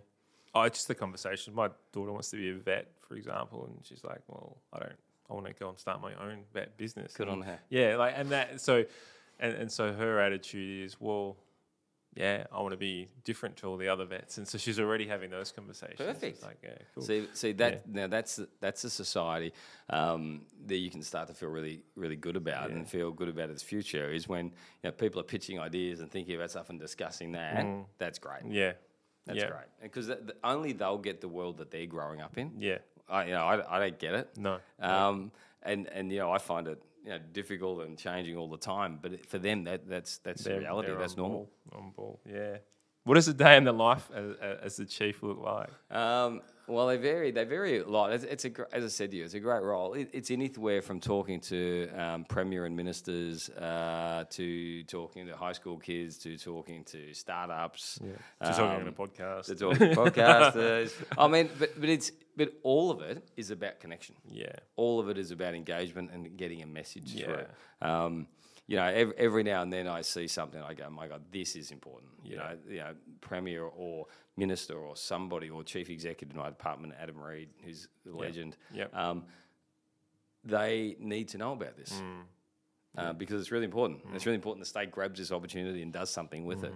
Um, and so that's that's one of the real beauties of the role is you get to see the front end of a lot of this stuff. Oh, And so, um, no, I, I'm I'm impressed. I mean, if if everyone knew how much is actually happening, and it's hard to get the message Yeah, out, but it's but if you if everyone could understand it, they'd say, "My God, there's so much happening in the state." Yeah, I think one thing that went through my mind last time when we caught up uh, for coffee was, uh, um, you know, you were rattling off names left, right, and centre, and I. Look, I'm a people collector. Uh, Yeah. Oh, I love, I Yeah. love it. So, uh, uh, one thing that went went through my head is, wow, the the ama- some of the amazing things that you would see, Mm. and the some of the the brains that you would meet. Like it would it be such an inspiring role. But it, but it's but it's even some of the most obvious things. Mm. You know, the really simple things. You know, simple. I shouldn't call them simple, but but but what on the on the faces they look like simple solutions to a problem. You know, the work that my venue's doing here in terms Mm. Yeah. of you know, They're I know, we, did some work with them. Yeah, good, great, yeah. right? So, so it's, so it's things the care app um, Yeah. with Nic- Nicola. Um, Yeah. What we're doing with Forty Two here, um, with training kids, uh, reskilling kids in computers, Yeah. is amazing. Yeah. and uh, you know, if if we could get that message out better, and that's why this podcast is great. But if we can get that message out more, of what's happening here. But we're really proud of what happens in this state. It is it's it's really impressive. Yeah. But with all that, we've we've got to keep a broad remit on what we what what we do in this state, but also we've got to sort of play to our strengths a bit. We mm. can't. I don't think we can be everything to everybody because it just gets difficult. We've got to provide a pathway for everybody, but I think the state itself needs to specialise in some things that it, it should be best at, Yeah. space and and cyber and those things. I think mm-hmm. absolutely. You know, I'm a big fan of. Um, of mineral resources. Yeah. I, I just think, you know, I think we've got 70% of Australia's copper in the Upper Spencer Gulf. Mm. I just think, you know, that is really important that we look at how we we have that as a key part of our future going Mm. forward. I, yeah, so I think extractive industries are really important. I think um, getting water to places is Mm-hmm. really important. So, and so, in hydrogen is going to be a major player. You know, plant-based proteins. We- We're just the state is so well placed to do so many amazing Mm-hmm. things. We've just got to make those few decisions and then really commit to them Yeah. and then drive them, and then I think we can be, you know, even more amazing. I was going to ask you a political question, but I'm now I'm wondering No, whether I should. Oh, well, it was just giving you space in, in the Yeah. environmental world and Yes. the um, the nuclear waste plants. stuff. Yes. Like, is that uh, is that an area in which we think South Australia should go? Look, um, nuclear waste, taking nuclear waste is a contentious issue, I, and I'm not across the science of that, but I think ultimately we need to be able to manage our own waste that we generate. I just think that's that's something we should be doing. Yeah. Um, where we best do that, um, I'd seek advice, but I, but I genuinely think we should be doing that. Uh, in terms of nuclear power, um, I'm a I'm a fan of nuclear power, subject to a reality of where we sit. Um, I think a lot of these, I think big nuclear reactors in South, in Australia are probably never going to happen. I think the, the the cost to build them, the time it takes to get Yeah. approval, and all that, I just can't see that ever happening. Yeah. Um, small reactors potentially, Yeah. subject to that. Yep. I think that should be something we consider. Um, uh, because things like hydrogen, even generation hydrogen, takes an enormous amount of energy. Yeah. Right. So you've got to get a really good, clean source of energy to create hydrogen. Yeah, yeah. So it, it's it's it's there's a, there's a reality in this discussion uh, from you know just a greenhouse gas point of view and whatnot that you know I think a transition away from fossil fuels is inevitable. The faster the better. Not at but but we need to be very clear about how we get a baseload power supply. Yeah. Okay, cool. We'll leave that there. Yep. As as since you've been in the role, what what uh, what's something that surprised you the most, concerned you the most, and got you the most excited? Wow, surprised me the most. Surprised me the most at how many people are uh, involved in the ecosystem. I mean, when I started to get a list of everyone wanted to have a chat, I thought, oh my god, this list is, Is huge. endless. Um, which was great. So that surprised me. But what also surprised me is how many people wanted to talk because they wanted to connect. They wanted to connect to entrepreneurs. They wanted to connect to to, to capital. So every, everyone wants to connect. Yeah. It's just that there's a lack of connection at the Well, there's a problem there we could solve. Yeah, exactly right. So that's the game. That's the game. Is how do, how do you get how do you make it more? We need more capital in this system. There's no doubt. And so how do we get more capital in both both venture capital and angel investment and patient risk capital and all these sorts of different mm-hmm. levels of capital need to get mm-hmm. into this system to enable it to grow because the money will always find a home, mm. right? Um, we just got to uh, we, we, we've got to design that system. So so it surprised me as much how how how well the role was um, uh, was was liked. Um, what was the second one? How Concerned you the what's most? concerned me the most? Uh, I don't think I couldn't think of anything that actually concerned me other than I'd say I'd love to see a, an enormous amount more go into talking to the kids Yeah. than and to as I said from year eight up. Yeah. I'd like to, you know, the there was five entrepreneurial high schools that were um, operated under the under the previous government, and I think will also be running under this government, which is great. Um, which is all about um, which funding was extra funding was given to do, run actually a course on entrepreneurship and innovation from year seven to year twelve. It was fantastic, Yeah. and to see these kids was literally amazing. Yeah. And to see kids who would otherwise mu may have fallen through the cracks because they think differently. Yeah. You know, entrepreneurs often think differently. Innovators think differently. That's what they're there, right? The They're- crazy ones that make a the difference. crazy, the creative thinkers. The creative thinkers are people who think about things differently. Yeah. Well, I, that crazy comment was Yeah. a Steve Jobs quote, right? No, it's the crazy one. It's, it's those. But it's the the- misfits. It's but the yeah. it is. Mm. It is. And, and and but to sit whilst these kids were presenting to the minister and myself and, and some others uh, in the department, just sitting there going, we should be doing more of this. Yeah. Right? This is what we should be doing more of. Yeah. And, and, and getting this whole level engaged in that this is their world, this is their future, and they can have a crack at it, right? yeah. So that's it's not concerning, but I like to see more effort into it. Um, what was the last one? Sorry. Uh, what what, No. uh, what has got you the most excited? What's got me? When when I see the number of potential unicorns that are here at the moment, that you know people know about some but not others. You just sit there thinking, there's just there's so much opportunity for this place just to go boom. Yeah. Right. I was going to ask what is the Ah. what are some of those unicorns? Oh, I, you know, Let's get people excited. you- listening. well, you look at you know, Biome Bank just blows me away. oh, You know, Tom Mitchell. Yeah. Have a listen to that podcast. The guy's next level. What what those guys are doing and what those guys are able to do. Uh, look, the guys at Prepped, I think, are amazing. They're um, they're looking at a hydration, uh, like a sports drink, Yeah. but it was developed um, years and years ago through Flinders Uni because of uh, stopping uh, kids dying of dehydration in Bangladesh.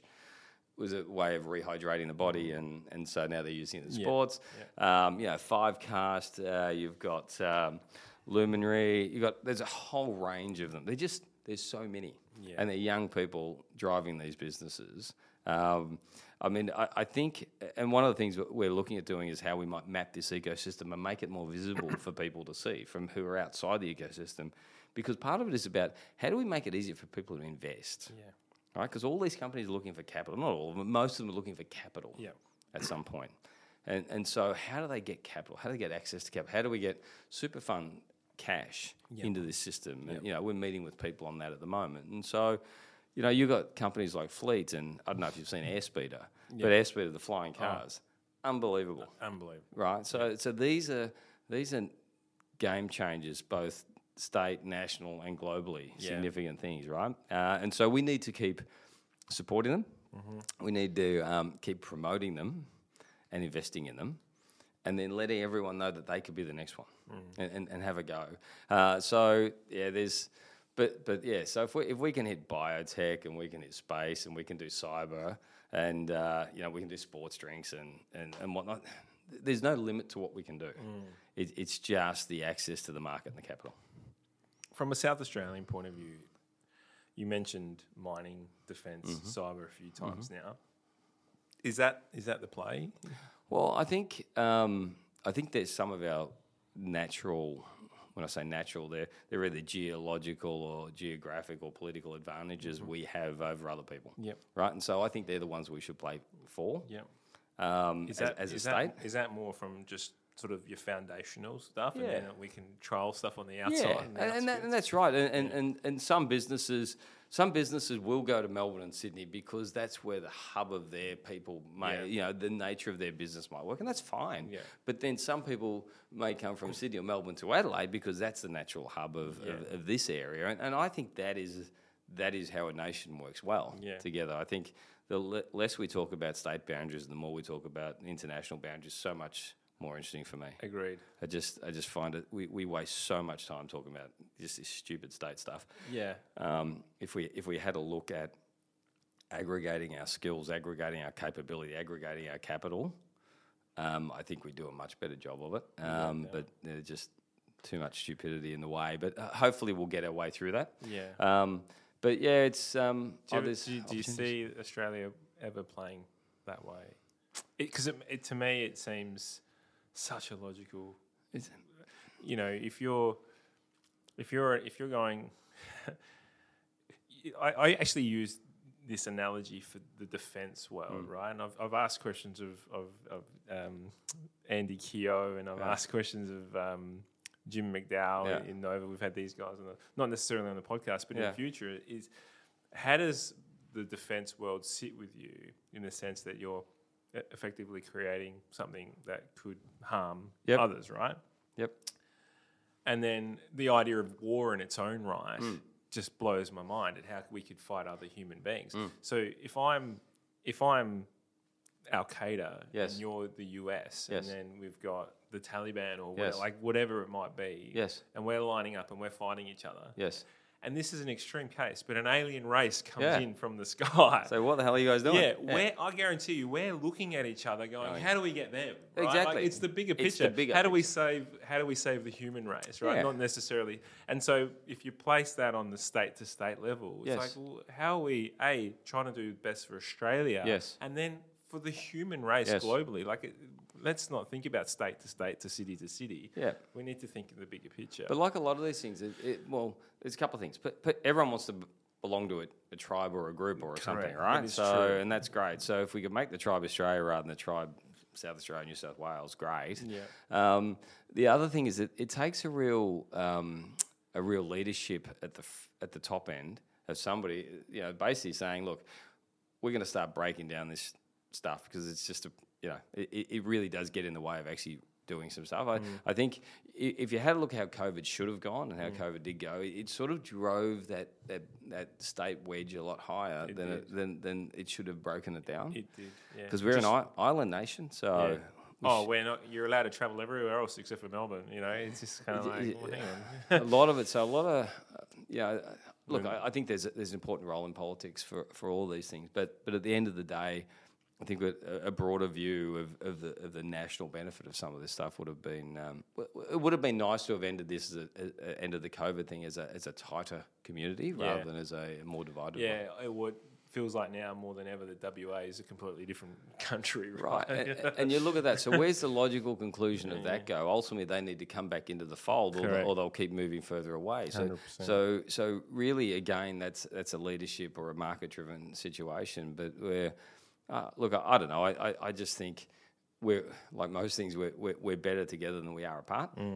Uh, and you're right. You know, it'll take something significant external to drive us all together. It'd be nice if we could do that through leadership rather Yeah. than. Well, you would have thought COVID would have done that, right? well, yeah, yeah. yeah. Anyway, uh, on the South Australian thing still, um, Adrian Tembel. Yep. uh, You know Adrian Great Tembel. name, Yeah. yeah. So Great name. CEO of um, Thomson Geer. Lawyers, he's, he's been on the show before. We had a Yes. great chat. Yeah. Um, but he recently, and he's coming on again, and to talk about this exact topic. So he recently gave a, a, a talk at the AEDA conference, which is the Adelaide Economic um, Yep. uh, Advisory. Uh, so he's chair of the SA Productivity Yes. Commission. So he has um, Yep. a little bit of knowledge about what's happening here in South Australia, as you'd expect.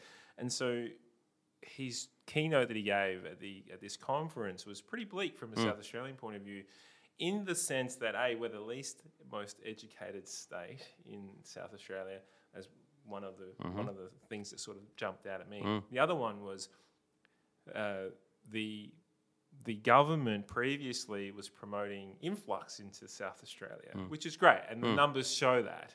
But if you actually break down the numbers, the out influx was people from 50s to 60s, and there was still a negative outflow of people from 20s to 30s, Yeah. right? Uh, of, of tens of thousands in Yes. those 20s to 30s. If we're going to grow this state become the entrepreneur state Mm. or become the, the next Silicon Valley, whatever we you know whatever we want to place on that, Yes. how are we going to keep those that young talent, younger talent in the state? It's a, it's a, it's a really important thing because I, I, I look at that and, you know, I look at my own daughter uh, who's doing year 12 this year. And, you know, I, I think it's important for them to go interstate and to go internationally and then to come back. Yeah. But the thing is, it's about creating an environment they can come back sooner rather than 50 Yeah, uh, or 40. Um, but you know, you want them to come back earlier and add value. But you need them to you, you need the kids to go and get experience and get an understanding, and then to see an opportunity here, right? And so and, and so creating that opportunity here is creating space for them to have a be able to to, to start their business.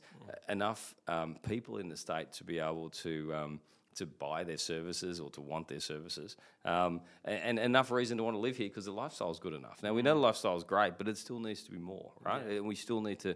We, we, we need No longer third most livable city. No, we, got- well- we dropped off the off the ball. Well, that's right. And I, I d- I don't know everything behind that, but but it, it, it's it is one of those things that you sort of look at and you go, well, you, you you get. I, I, th- I think you probably get your run at those things, and then you Yeah. drop away, and then you get Yeah, another yeah. run at them. And so we just got to plan our next run. Mm.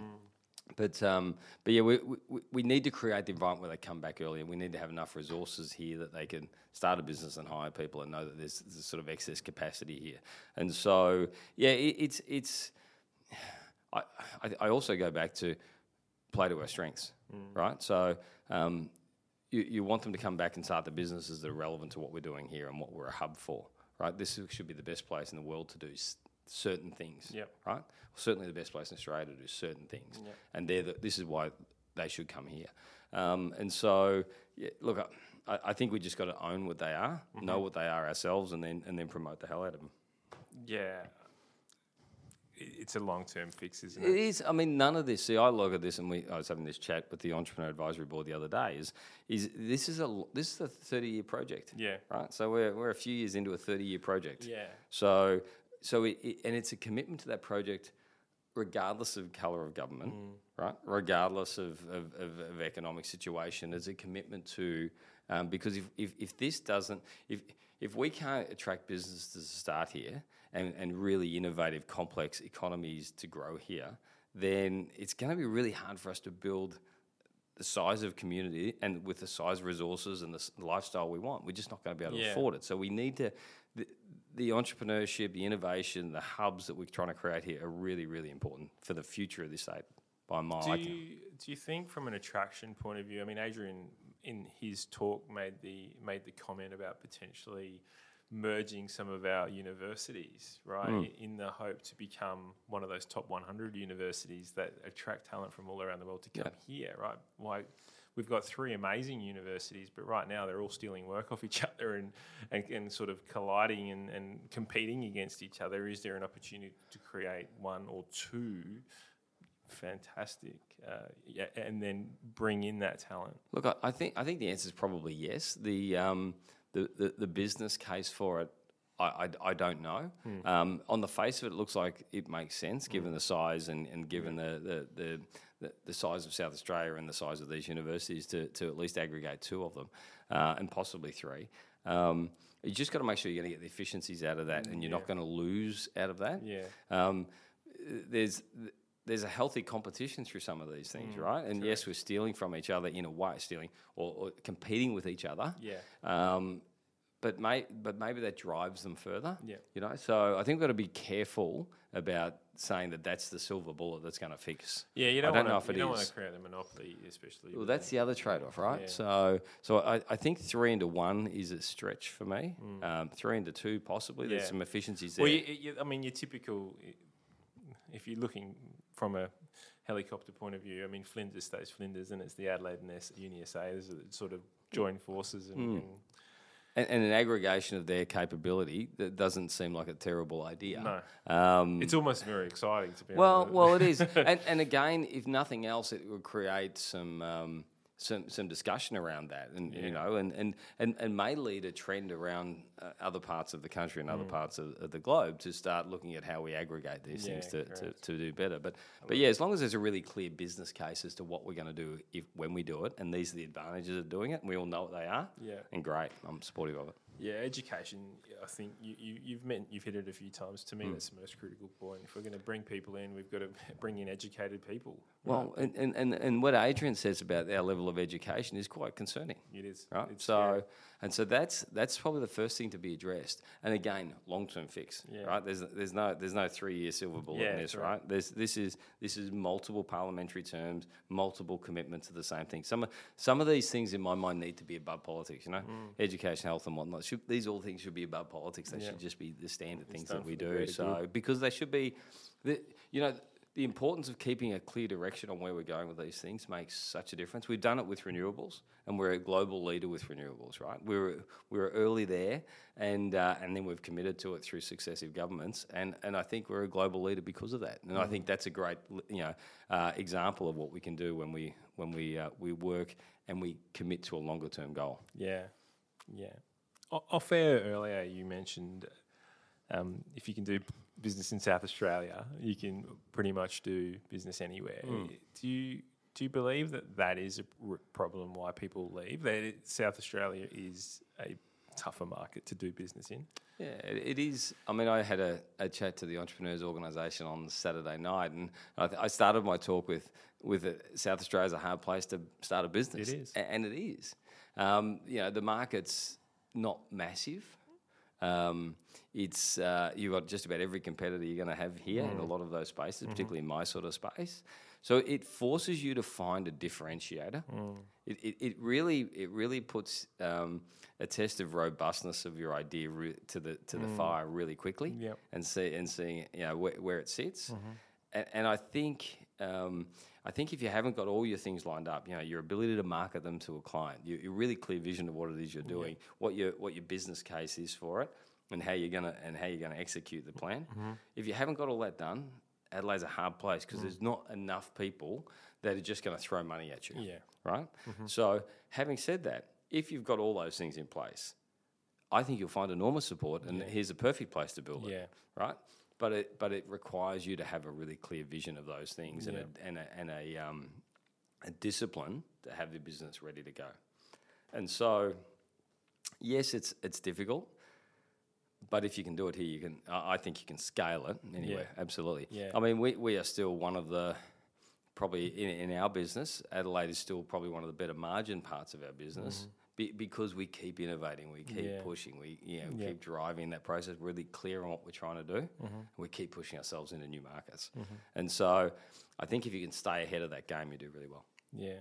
Well, hopefully now with the world becoming more online, I guess, in, in the sense that you don't necessarily need to be in Sydney doing work in Sydney. You can be anywhere else in the world doing work in Sydney, for example. Ho- hopefully, um, that keeps a lot of the talent here. Well, I think it does. The only concern I have with that is that we end up with a lot of talent staying here, Doing work, doing for work other- for, for, other- interstate. yeah. So, so it's good in some ways, but but yeah, you know, we need I, to make sure that we're innovating and bringing got to make sure they want to work here and that, Mm. that we're doing all the things that make them want to work here. And I- think any discussion with um, with Adrian is a fantastic one because he's Yeah. a super smart guy. He's done a lot of analysis of that stuff, Yeah. and there seems to be a roadmap there on how we can start to fix some of these problems. They're longer term problems to fix, Yeah. but we need to start down that road. yeah, that that conversation is definitely happening. We've got that booked in, Gabs, I think, with Adrian. Yeah, so that's coming up in the next uh, in the next few weeks. I think. Fantastic. Um, I am conscious of your time. Right. Just sort of rounding up before we go into some quick fire questions. Uh, what does the role of chief of entrepreneur look like moving forward? Um, I mean, from my perspective, I'd love to see um, a female founder uh, as the next chief. Yep. I think that's, I think that's really important. Um, I think again that can't be what you can't see thing Yeah. is uh, is really important for, for a lot of the female founders and female uh, businesses starting up. Um, but just more broadly, I just think it's a different perspective and different view. Yeah. Um, So I think Flavia would be. Uh, Fla- Flavia, Flavia, I think Flavia's busy at the moment. Um, but but Flavia's been on the uh, entrepreneur advisory board for a number of years, Oh, and she's great. fantastic contributor. I'd love to Um, get her on if. she's uh, fantastic. If, if I'm, I've been trying, but she's a busy human being. She is she is busy. They're they're doing some amazing stuff, but um, but yeah, it's. Uh, there, there, there's there's a number of really capable female founders that I'll, you know will be trying to to get involved. Um, we'll refresh the board uh, as of June 30, and then we'll start again. Um, but we'll keep on our vision of wh- where we're going with that. Um, we've sort of set five pillars there: um, uh, uh, capital, uh, education, um, ecosystem, uh, social impact, entrepreneurship, and events, uh, and how and there we think if we do those five pillars really well, then the ecosystem will continue to grow. And Yeah. we've sort of provided advice because we're an entrepreneur advisory board. Our Yep. output is advice, and we've been giving advice to government in that, and we'll continue to do that and continue to sort of try and assist government where we can to try and drive uh, drive entrepreneurship up and, and innovation up. So so I, I look, I'm really hopeful to be honest. I'm really Yeah, hopeful. My I think my time nominally ends um, sort of early next year, and uh, and and I and I think the ecosystem is better for for uh, the last couple of years, and I think it'll just get better still. Yeah, brilliant, brilliant. I, it, it is a fantastic idea to mix it up a bit. And. Yeah, I think obviously create some diversity. And like you said, as you uh, if you can't see it, so if we want to uh, increase the female foundership in South Australia I or in so. Australia, I should say. Oh, we're, uh, 100%. Yeah. So what is the what does the future for you look like then? Uh, it's an excellent question. Um, oh, look, I'm involved in a whole range of things now. So I, I've been involved in anything from fashion to pubs to uh, cafes and restaurants and all sorts of things. Um, I'll continue to run entrepreneurship uh, for myself. Like uh, I'm involved with property development with a range of uh, friends. So I get involved in a whole range of things these days. I, you know, I'd like to. Um, I'd like to continue to provide uh, support to the government um, of, of the day uh, with my experience if, if there's roles available. Yeah. Um, but yeah, look, it's been a really enjoyable time for me. Uh, it's been busy, but it's been enjoyable. And um, and now I've I've uh, exactly what the future holds. Um, I'll still obviously have uh, my role with JBS and G, and we'll continue to grow that business. But uh, yeah, I think I'm 52 now, so so the next five years are really going to be an interesting period for me. Well, the philanthropy th- stuff will, will t- continue to Yeah. to add some impact into the world. So I mean, kudos for you. For, Yeah, no, we love for that. yeah. We love that. So, so we're we're I think a, a, a major philanthropic sponsor, sponsor for Cabaret and uh, Illuminate, and so we like to get involved in, in all the SA stuff that we Yeah. can. Um, look, I sit on the AGS uh, uh, Art Gallery of South Australia board, and Mm-hmm. I've really enjoyed that. And so I, I think just getting involved and giving back, I think we, we Alex and I both really enjoy, and I think we'll continue to do that. Well done. Well done.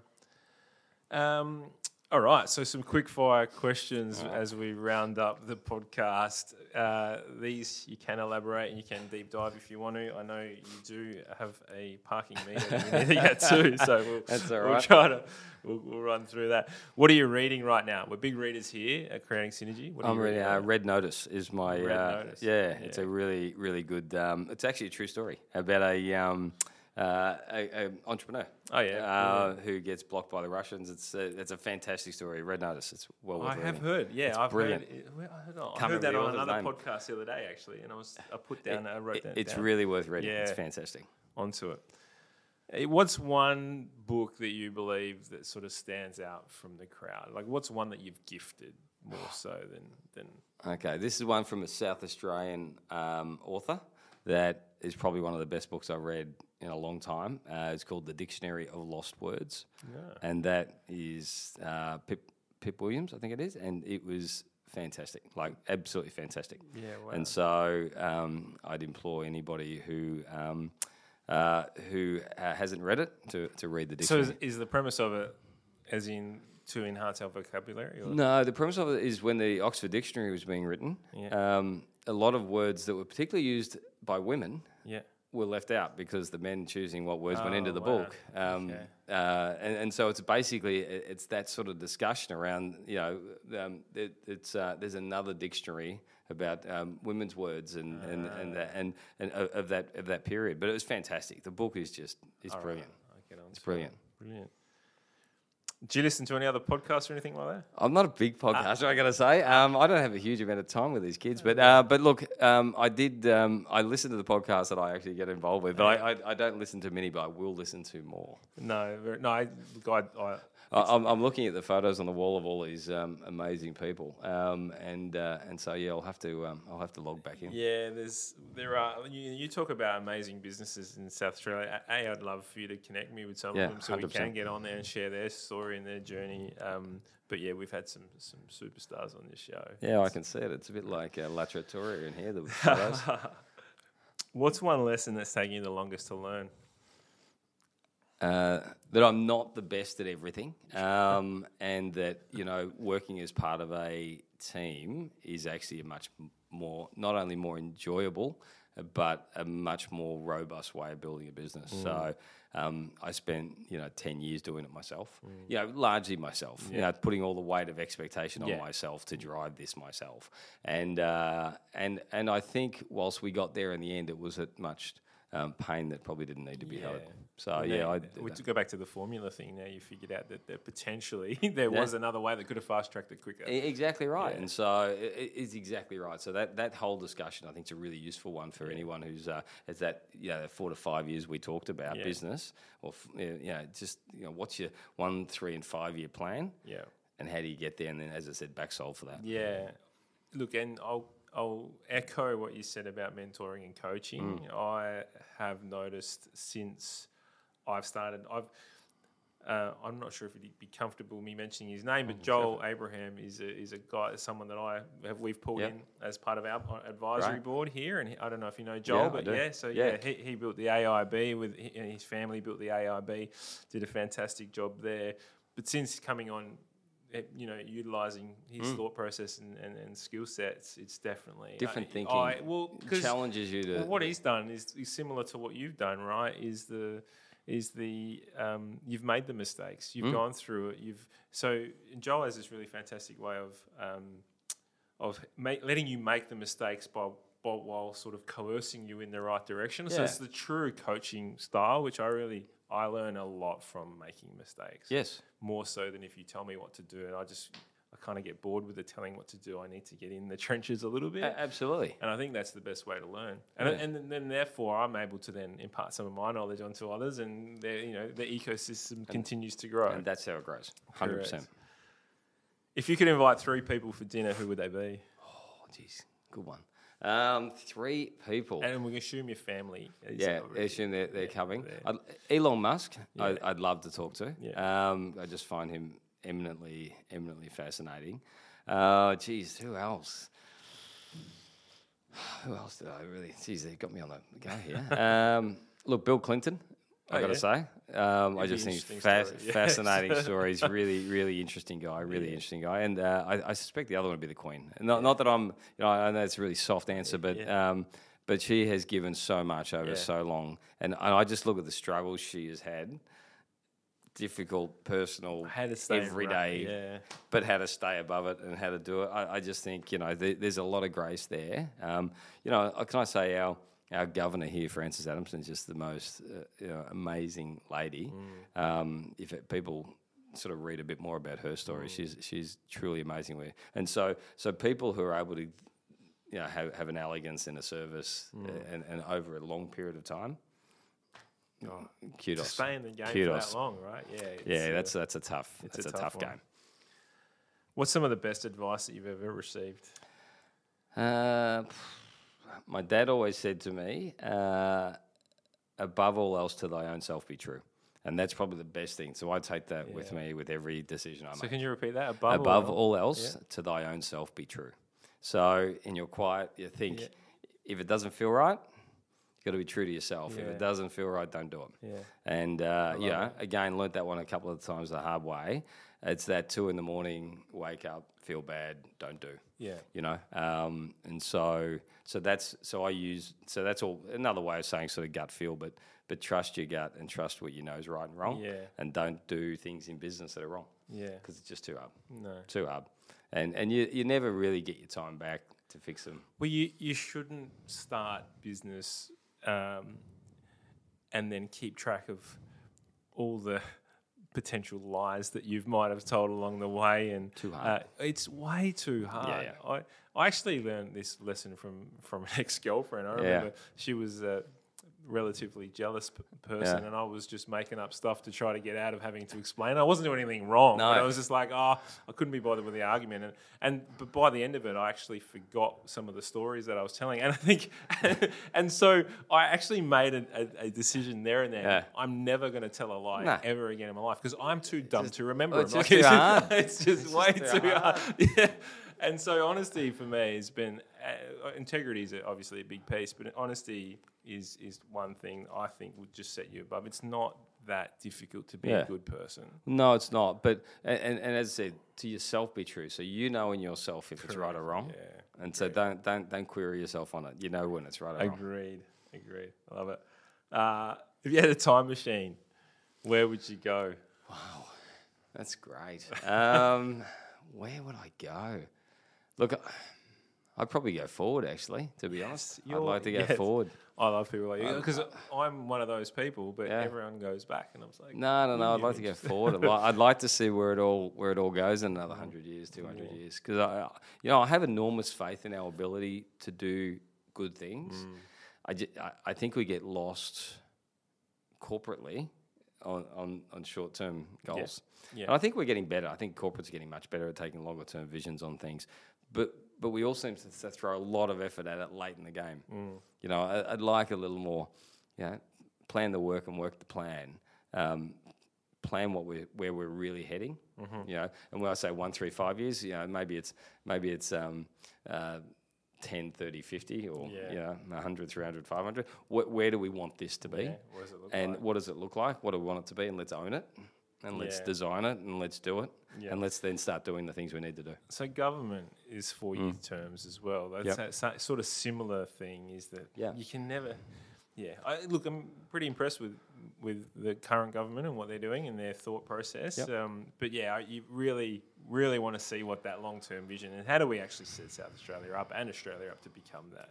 Well, that's true. And, and even federally, I mean, federally, three year terms. I mean, It's ridiculous, isn't it? It's just- it's you really- can't do anything. you, you're constantly just trying to just hang on. get back in. And- and so first, th- year, th- first three years or f- first four years is about getting back in. Isn't Yeah. It? yeah. And, and so, and unless you've really got control of both houses of parliament, you it's very hard to get a lot of Yeah. things through. And so, I think we're um, look. I- I think democracy is a fantastic thing. We just got to make sure it, it, works with us to, to, Yeah. to promote things. But yeah, Correct. Yeah. It might need to be rethought. at some point in time. Yeah.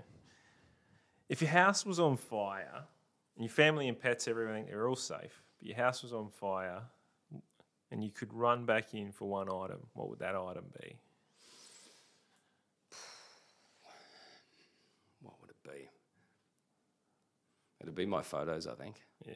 I think it'd be all my photos. So, because it's funny, you, I don't know about you, but you collect so many photos of kids and things you do, particularly with phones out. Bang, bang, bang, bang. Mm. Yeah. You know, everyone's shooting photos.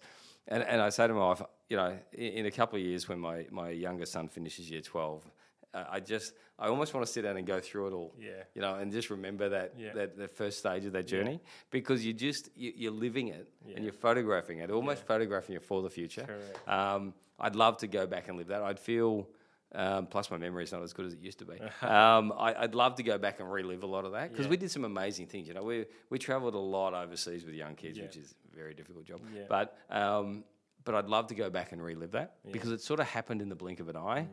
Because there's so many other things going on. As I was Mm. Talking before about the 30s and 40s, Yeah. they're busy times. Uh, and so, yeah, I'd, I'd really want to get back involved and, and, and just understand it and relive it again. Yeah, there, I don't know if you there's an app you can get the app on your phone. All your old photos they get uploaded to a OneDrive or Google Drive or whatever That's it what might I need be. to do. Yeah, then- I need to do that. and it, it tells you this day last year, this day two years ago, Yes. this day five years ago, this day ten years ago. I love that Oh, stuff. I, every now and then comes up on my phone with uh, put into a, like a video of, of a Yeah. montage Yeah, of photos. yeah. Um, I went on a wine trip back to Spain with some Yeah. mates um, a couple of years ago. It might be three years ago now. And I just came up on my phone the other day and I flicked it back to all of them. And it's just, uh, oh my God, how This good was is- yeah, that? I agree. Let's do let's do more of that. I, you know, people say don't get up and check your phones first thing. Yeah. I think it's, it's one thing that I do do because that reminder comes to me first thing in the morning. That's great. And I'll wake up in the morning and look at old, like just past memories, pictures of my kids. I think it's like awesome. Yeah. No, I think it's awesome. Well, I, I think if anything, it puts in a bit of context the fact that one, it's not forever, and two, it's always changing. Mm, yeah. Right? And so get on and enjoy it. Agreed. If you could have one superhero power, what could it be? Personally, the ability to fly. I just think that is just that coolest thing. Um, yeah, it- it's That's what uh, everyone picks, though. it- it- it- How boring! It's so boring. Damn it! I hate that. I hate that. I was trying to think. Come of, on, I um, thought you're the was- I entrepreneur here. You're gonna think- I was trying to think of read people's minds, but um, do you remember the Shazam? Do the kids? Do you remember that where they put their two rings yeah, together? They I can't remember what their superpower was. Um, but there was a couple of those. But uh, look. Uh, uh, No. look, any superpower Go- would be great. with- go anything that. Thor, anything that Thor can do, I'll do. But no, that's Yeah. great.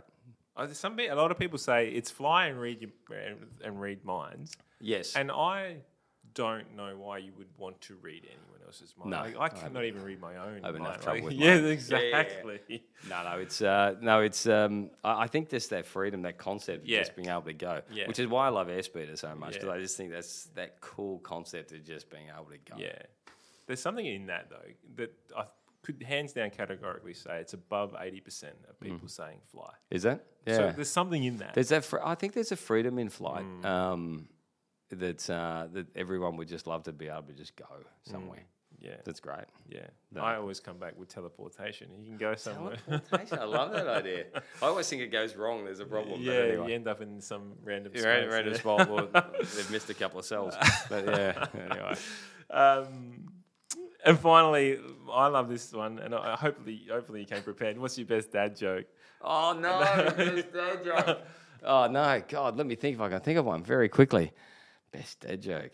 Um, uh, why would why do you um, why do you have a garden bed? Why do you have a garden bed? Just cause. This- Cause letters. Anyway, sorry, I can only think of that one off the top of my head. So no, I didn't come prepared. Apologies that for that. It can go to the Hall of Fame straight Sorry. away. Any shit joke goes straight to the Hall of Fame. Yeah, that's all right. Well, that's that's top of the shit jokes. Look, thank you so much for your time today, uh, Andrew. Um, and, and look, thank you for everything that you're doing for South Australia and, and obviously the businesses that you've built up. Kudos for all the work uh, that you've done there and everything that you're doing in the um, philanthropic fund that you and Alex have put together. The idea of giving back is is one I think everyone should get onto. It's um, not done enough, and, and it's really amazing to hear that you are doing that and obviously with your time and with with money. So uh, you know, thanks for everything that you're doing there. Oh, look, thank you so much, and and you know what you guys are doing with Synergy IQ here, and what, what you're what you're creating, and the platform you're providing for, for people to to talk to a whole range of people, get some ideas and thoughts. I think is just fantastic. So anything I can do to help, I'm 100 percent can. Much appreciated. Thank you very much. Thanks. Uh, that's it for us, guys. Thanks again. We oh, sorry. One last question: Where can we follow you or check in with you if we want to? The office of the South Australian Chief Entrepreneur, Yep. um, and uh, I think we're on LinkedIn, and uh, I'm sure there's a Twitter and whatnot account Yeah. there. But uh, but certainly talk to the office of the South Australian Chief Entrepreneur if anyone needs to talk to me. Yep. uh, and they'll arrange a time we can catch up. Excellent. Very good. Thanks, guys. We'll catch you next time. Thanks for listening to the podcast, all. You can check out the show notes if there was anything of interest to you and find out more about us at synergyiq.com.au. I am going to ask, though, if you did like the podcast, it would absolutely mean the world to me if you could subscribe, rate, and review. And if you didn't like it, that's all right too. There's no need to do anything. Take care, guys. All the best. Thank you once again for joining us here at Creating Synergy. It's been great spending this time with you. Please jump onto the Synergy IQ Facebook and LinkedIn page, where the discussion continues after the show. Join our mailing list so you'll know what's happening next at synergyiq.com.au. And of course, don't forget to subscribe to this podcast. And if you really enjoyed it, please share it with your friends.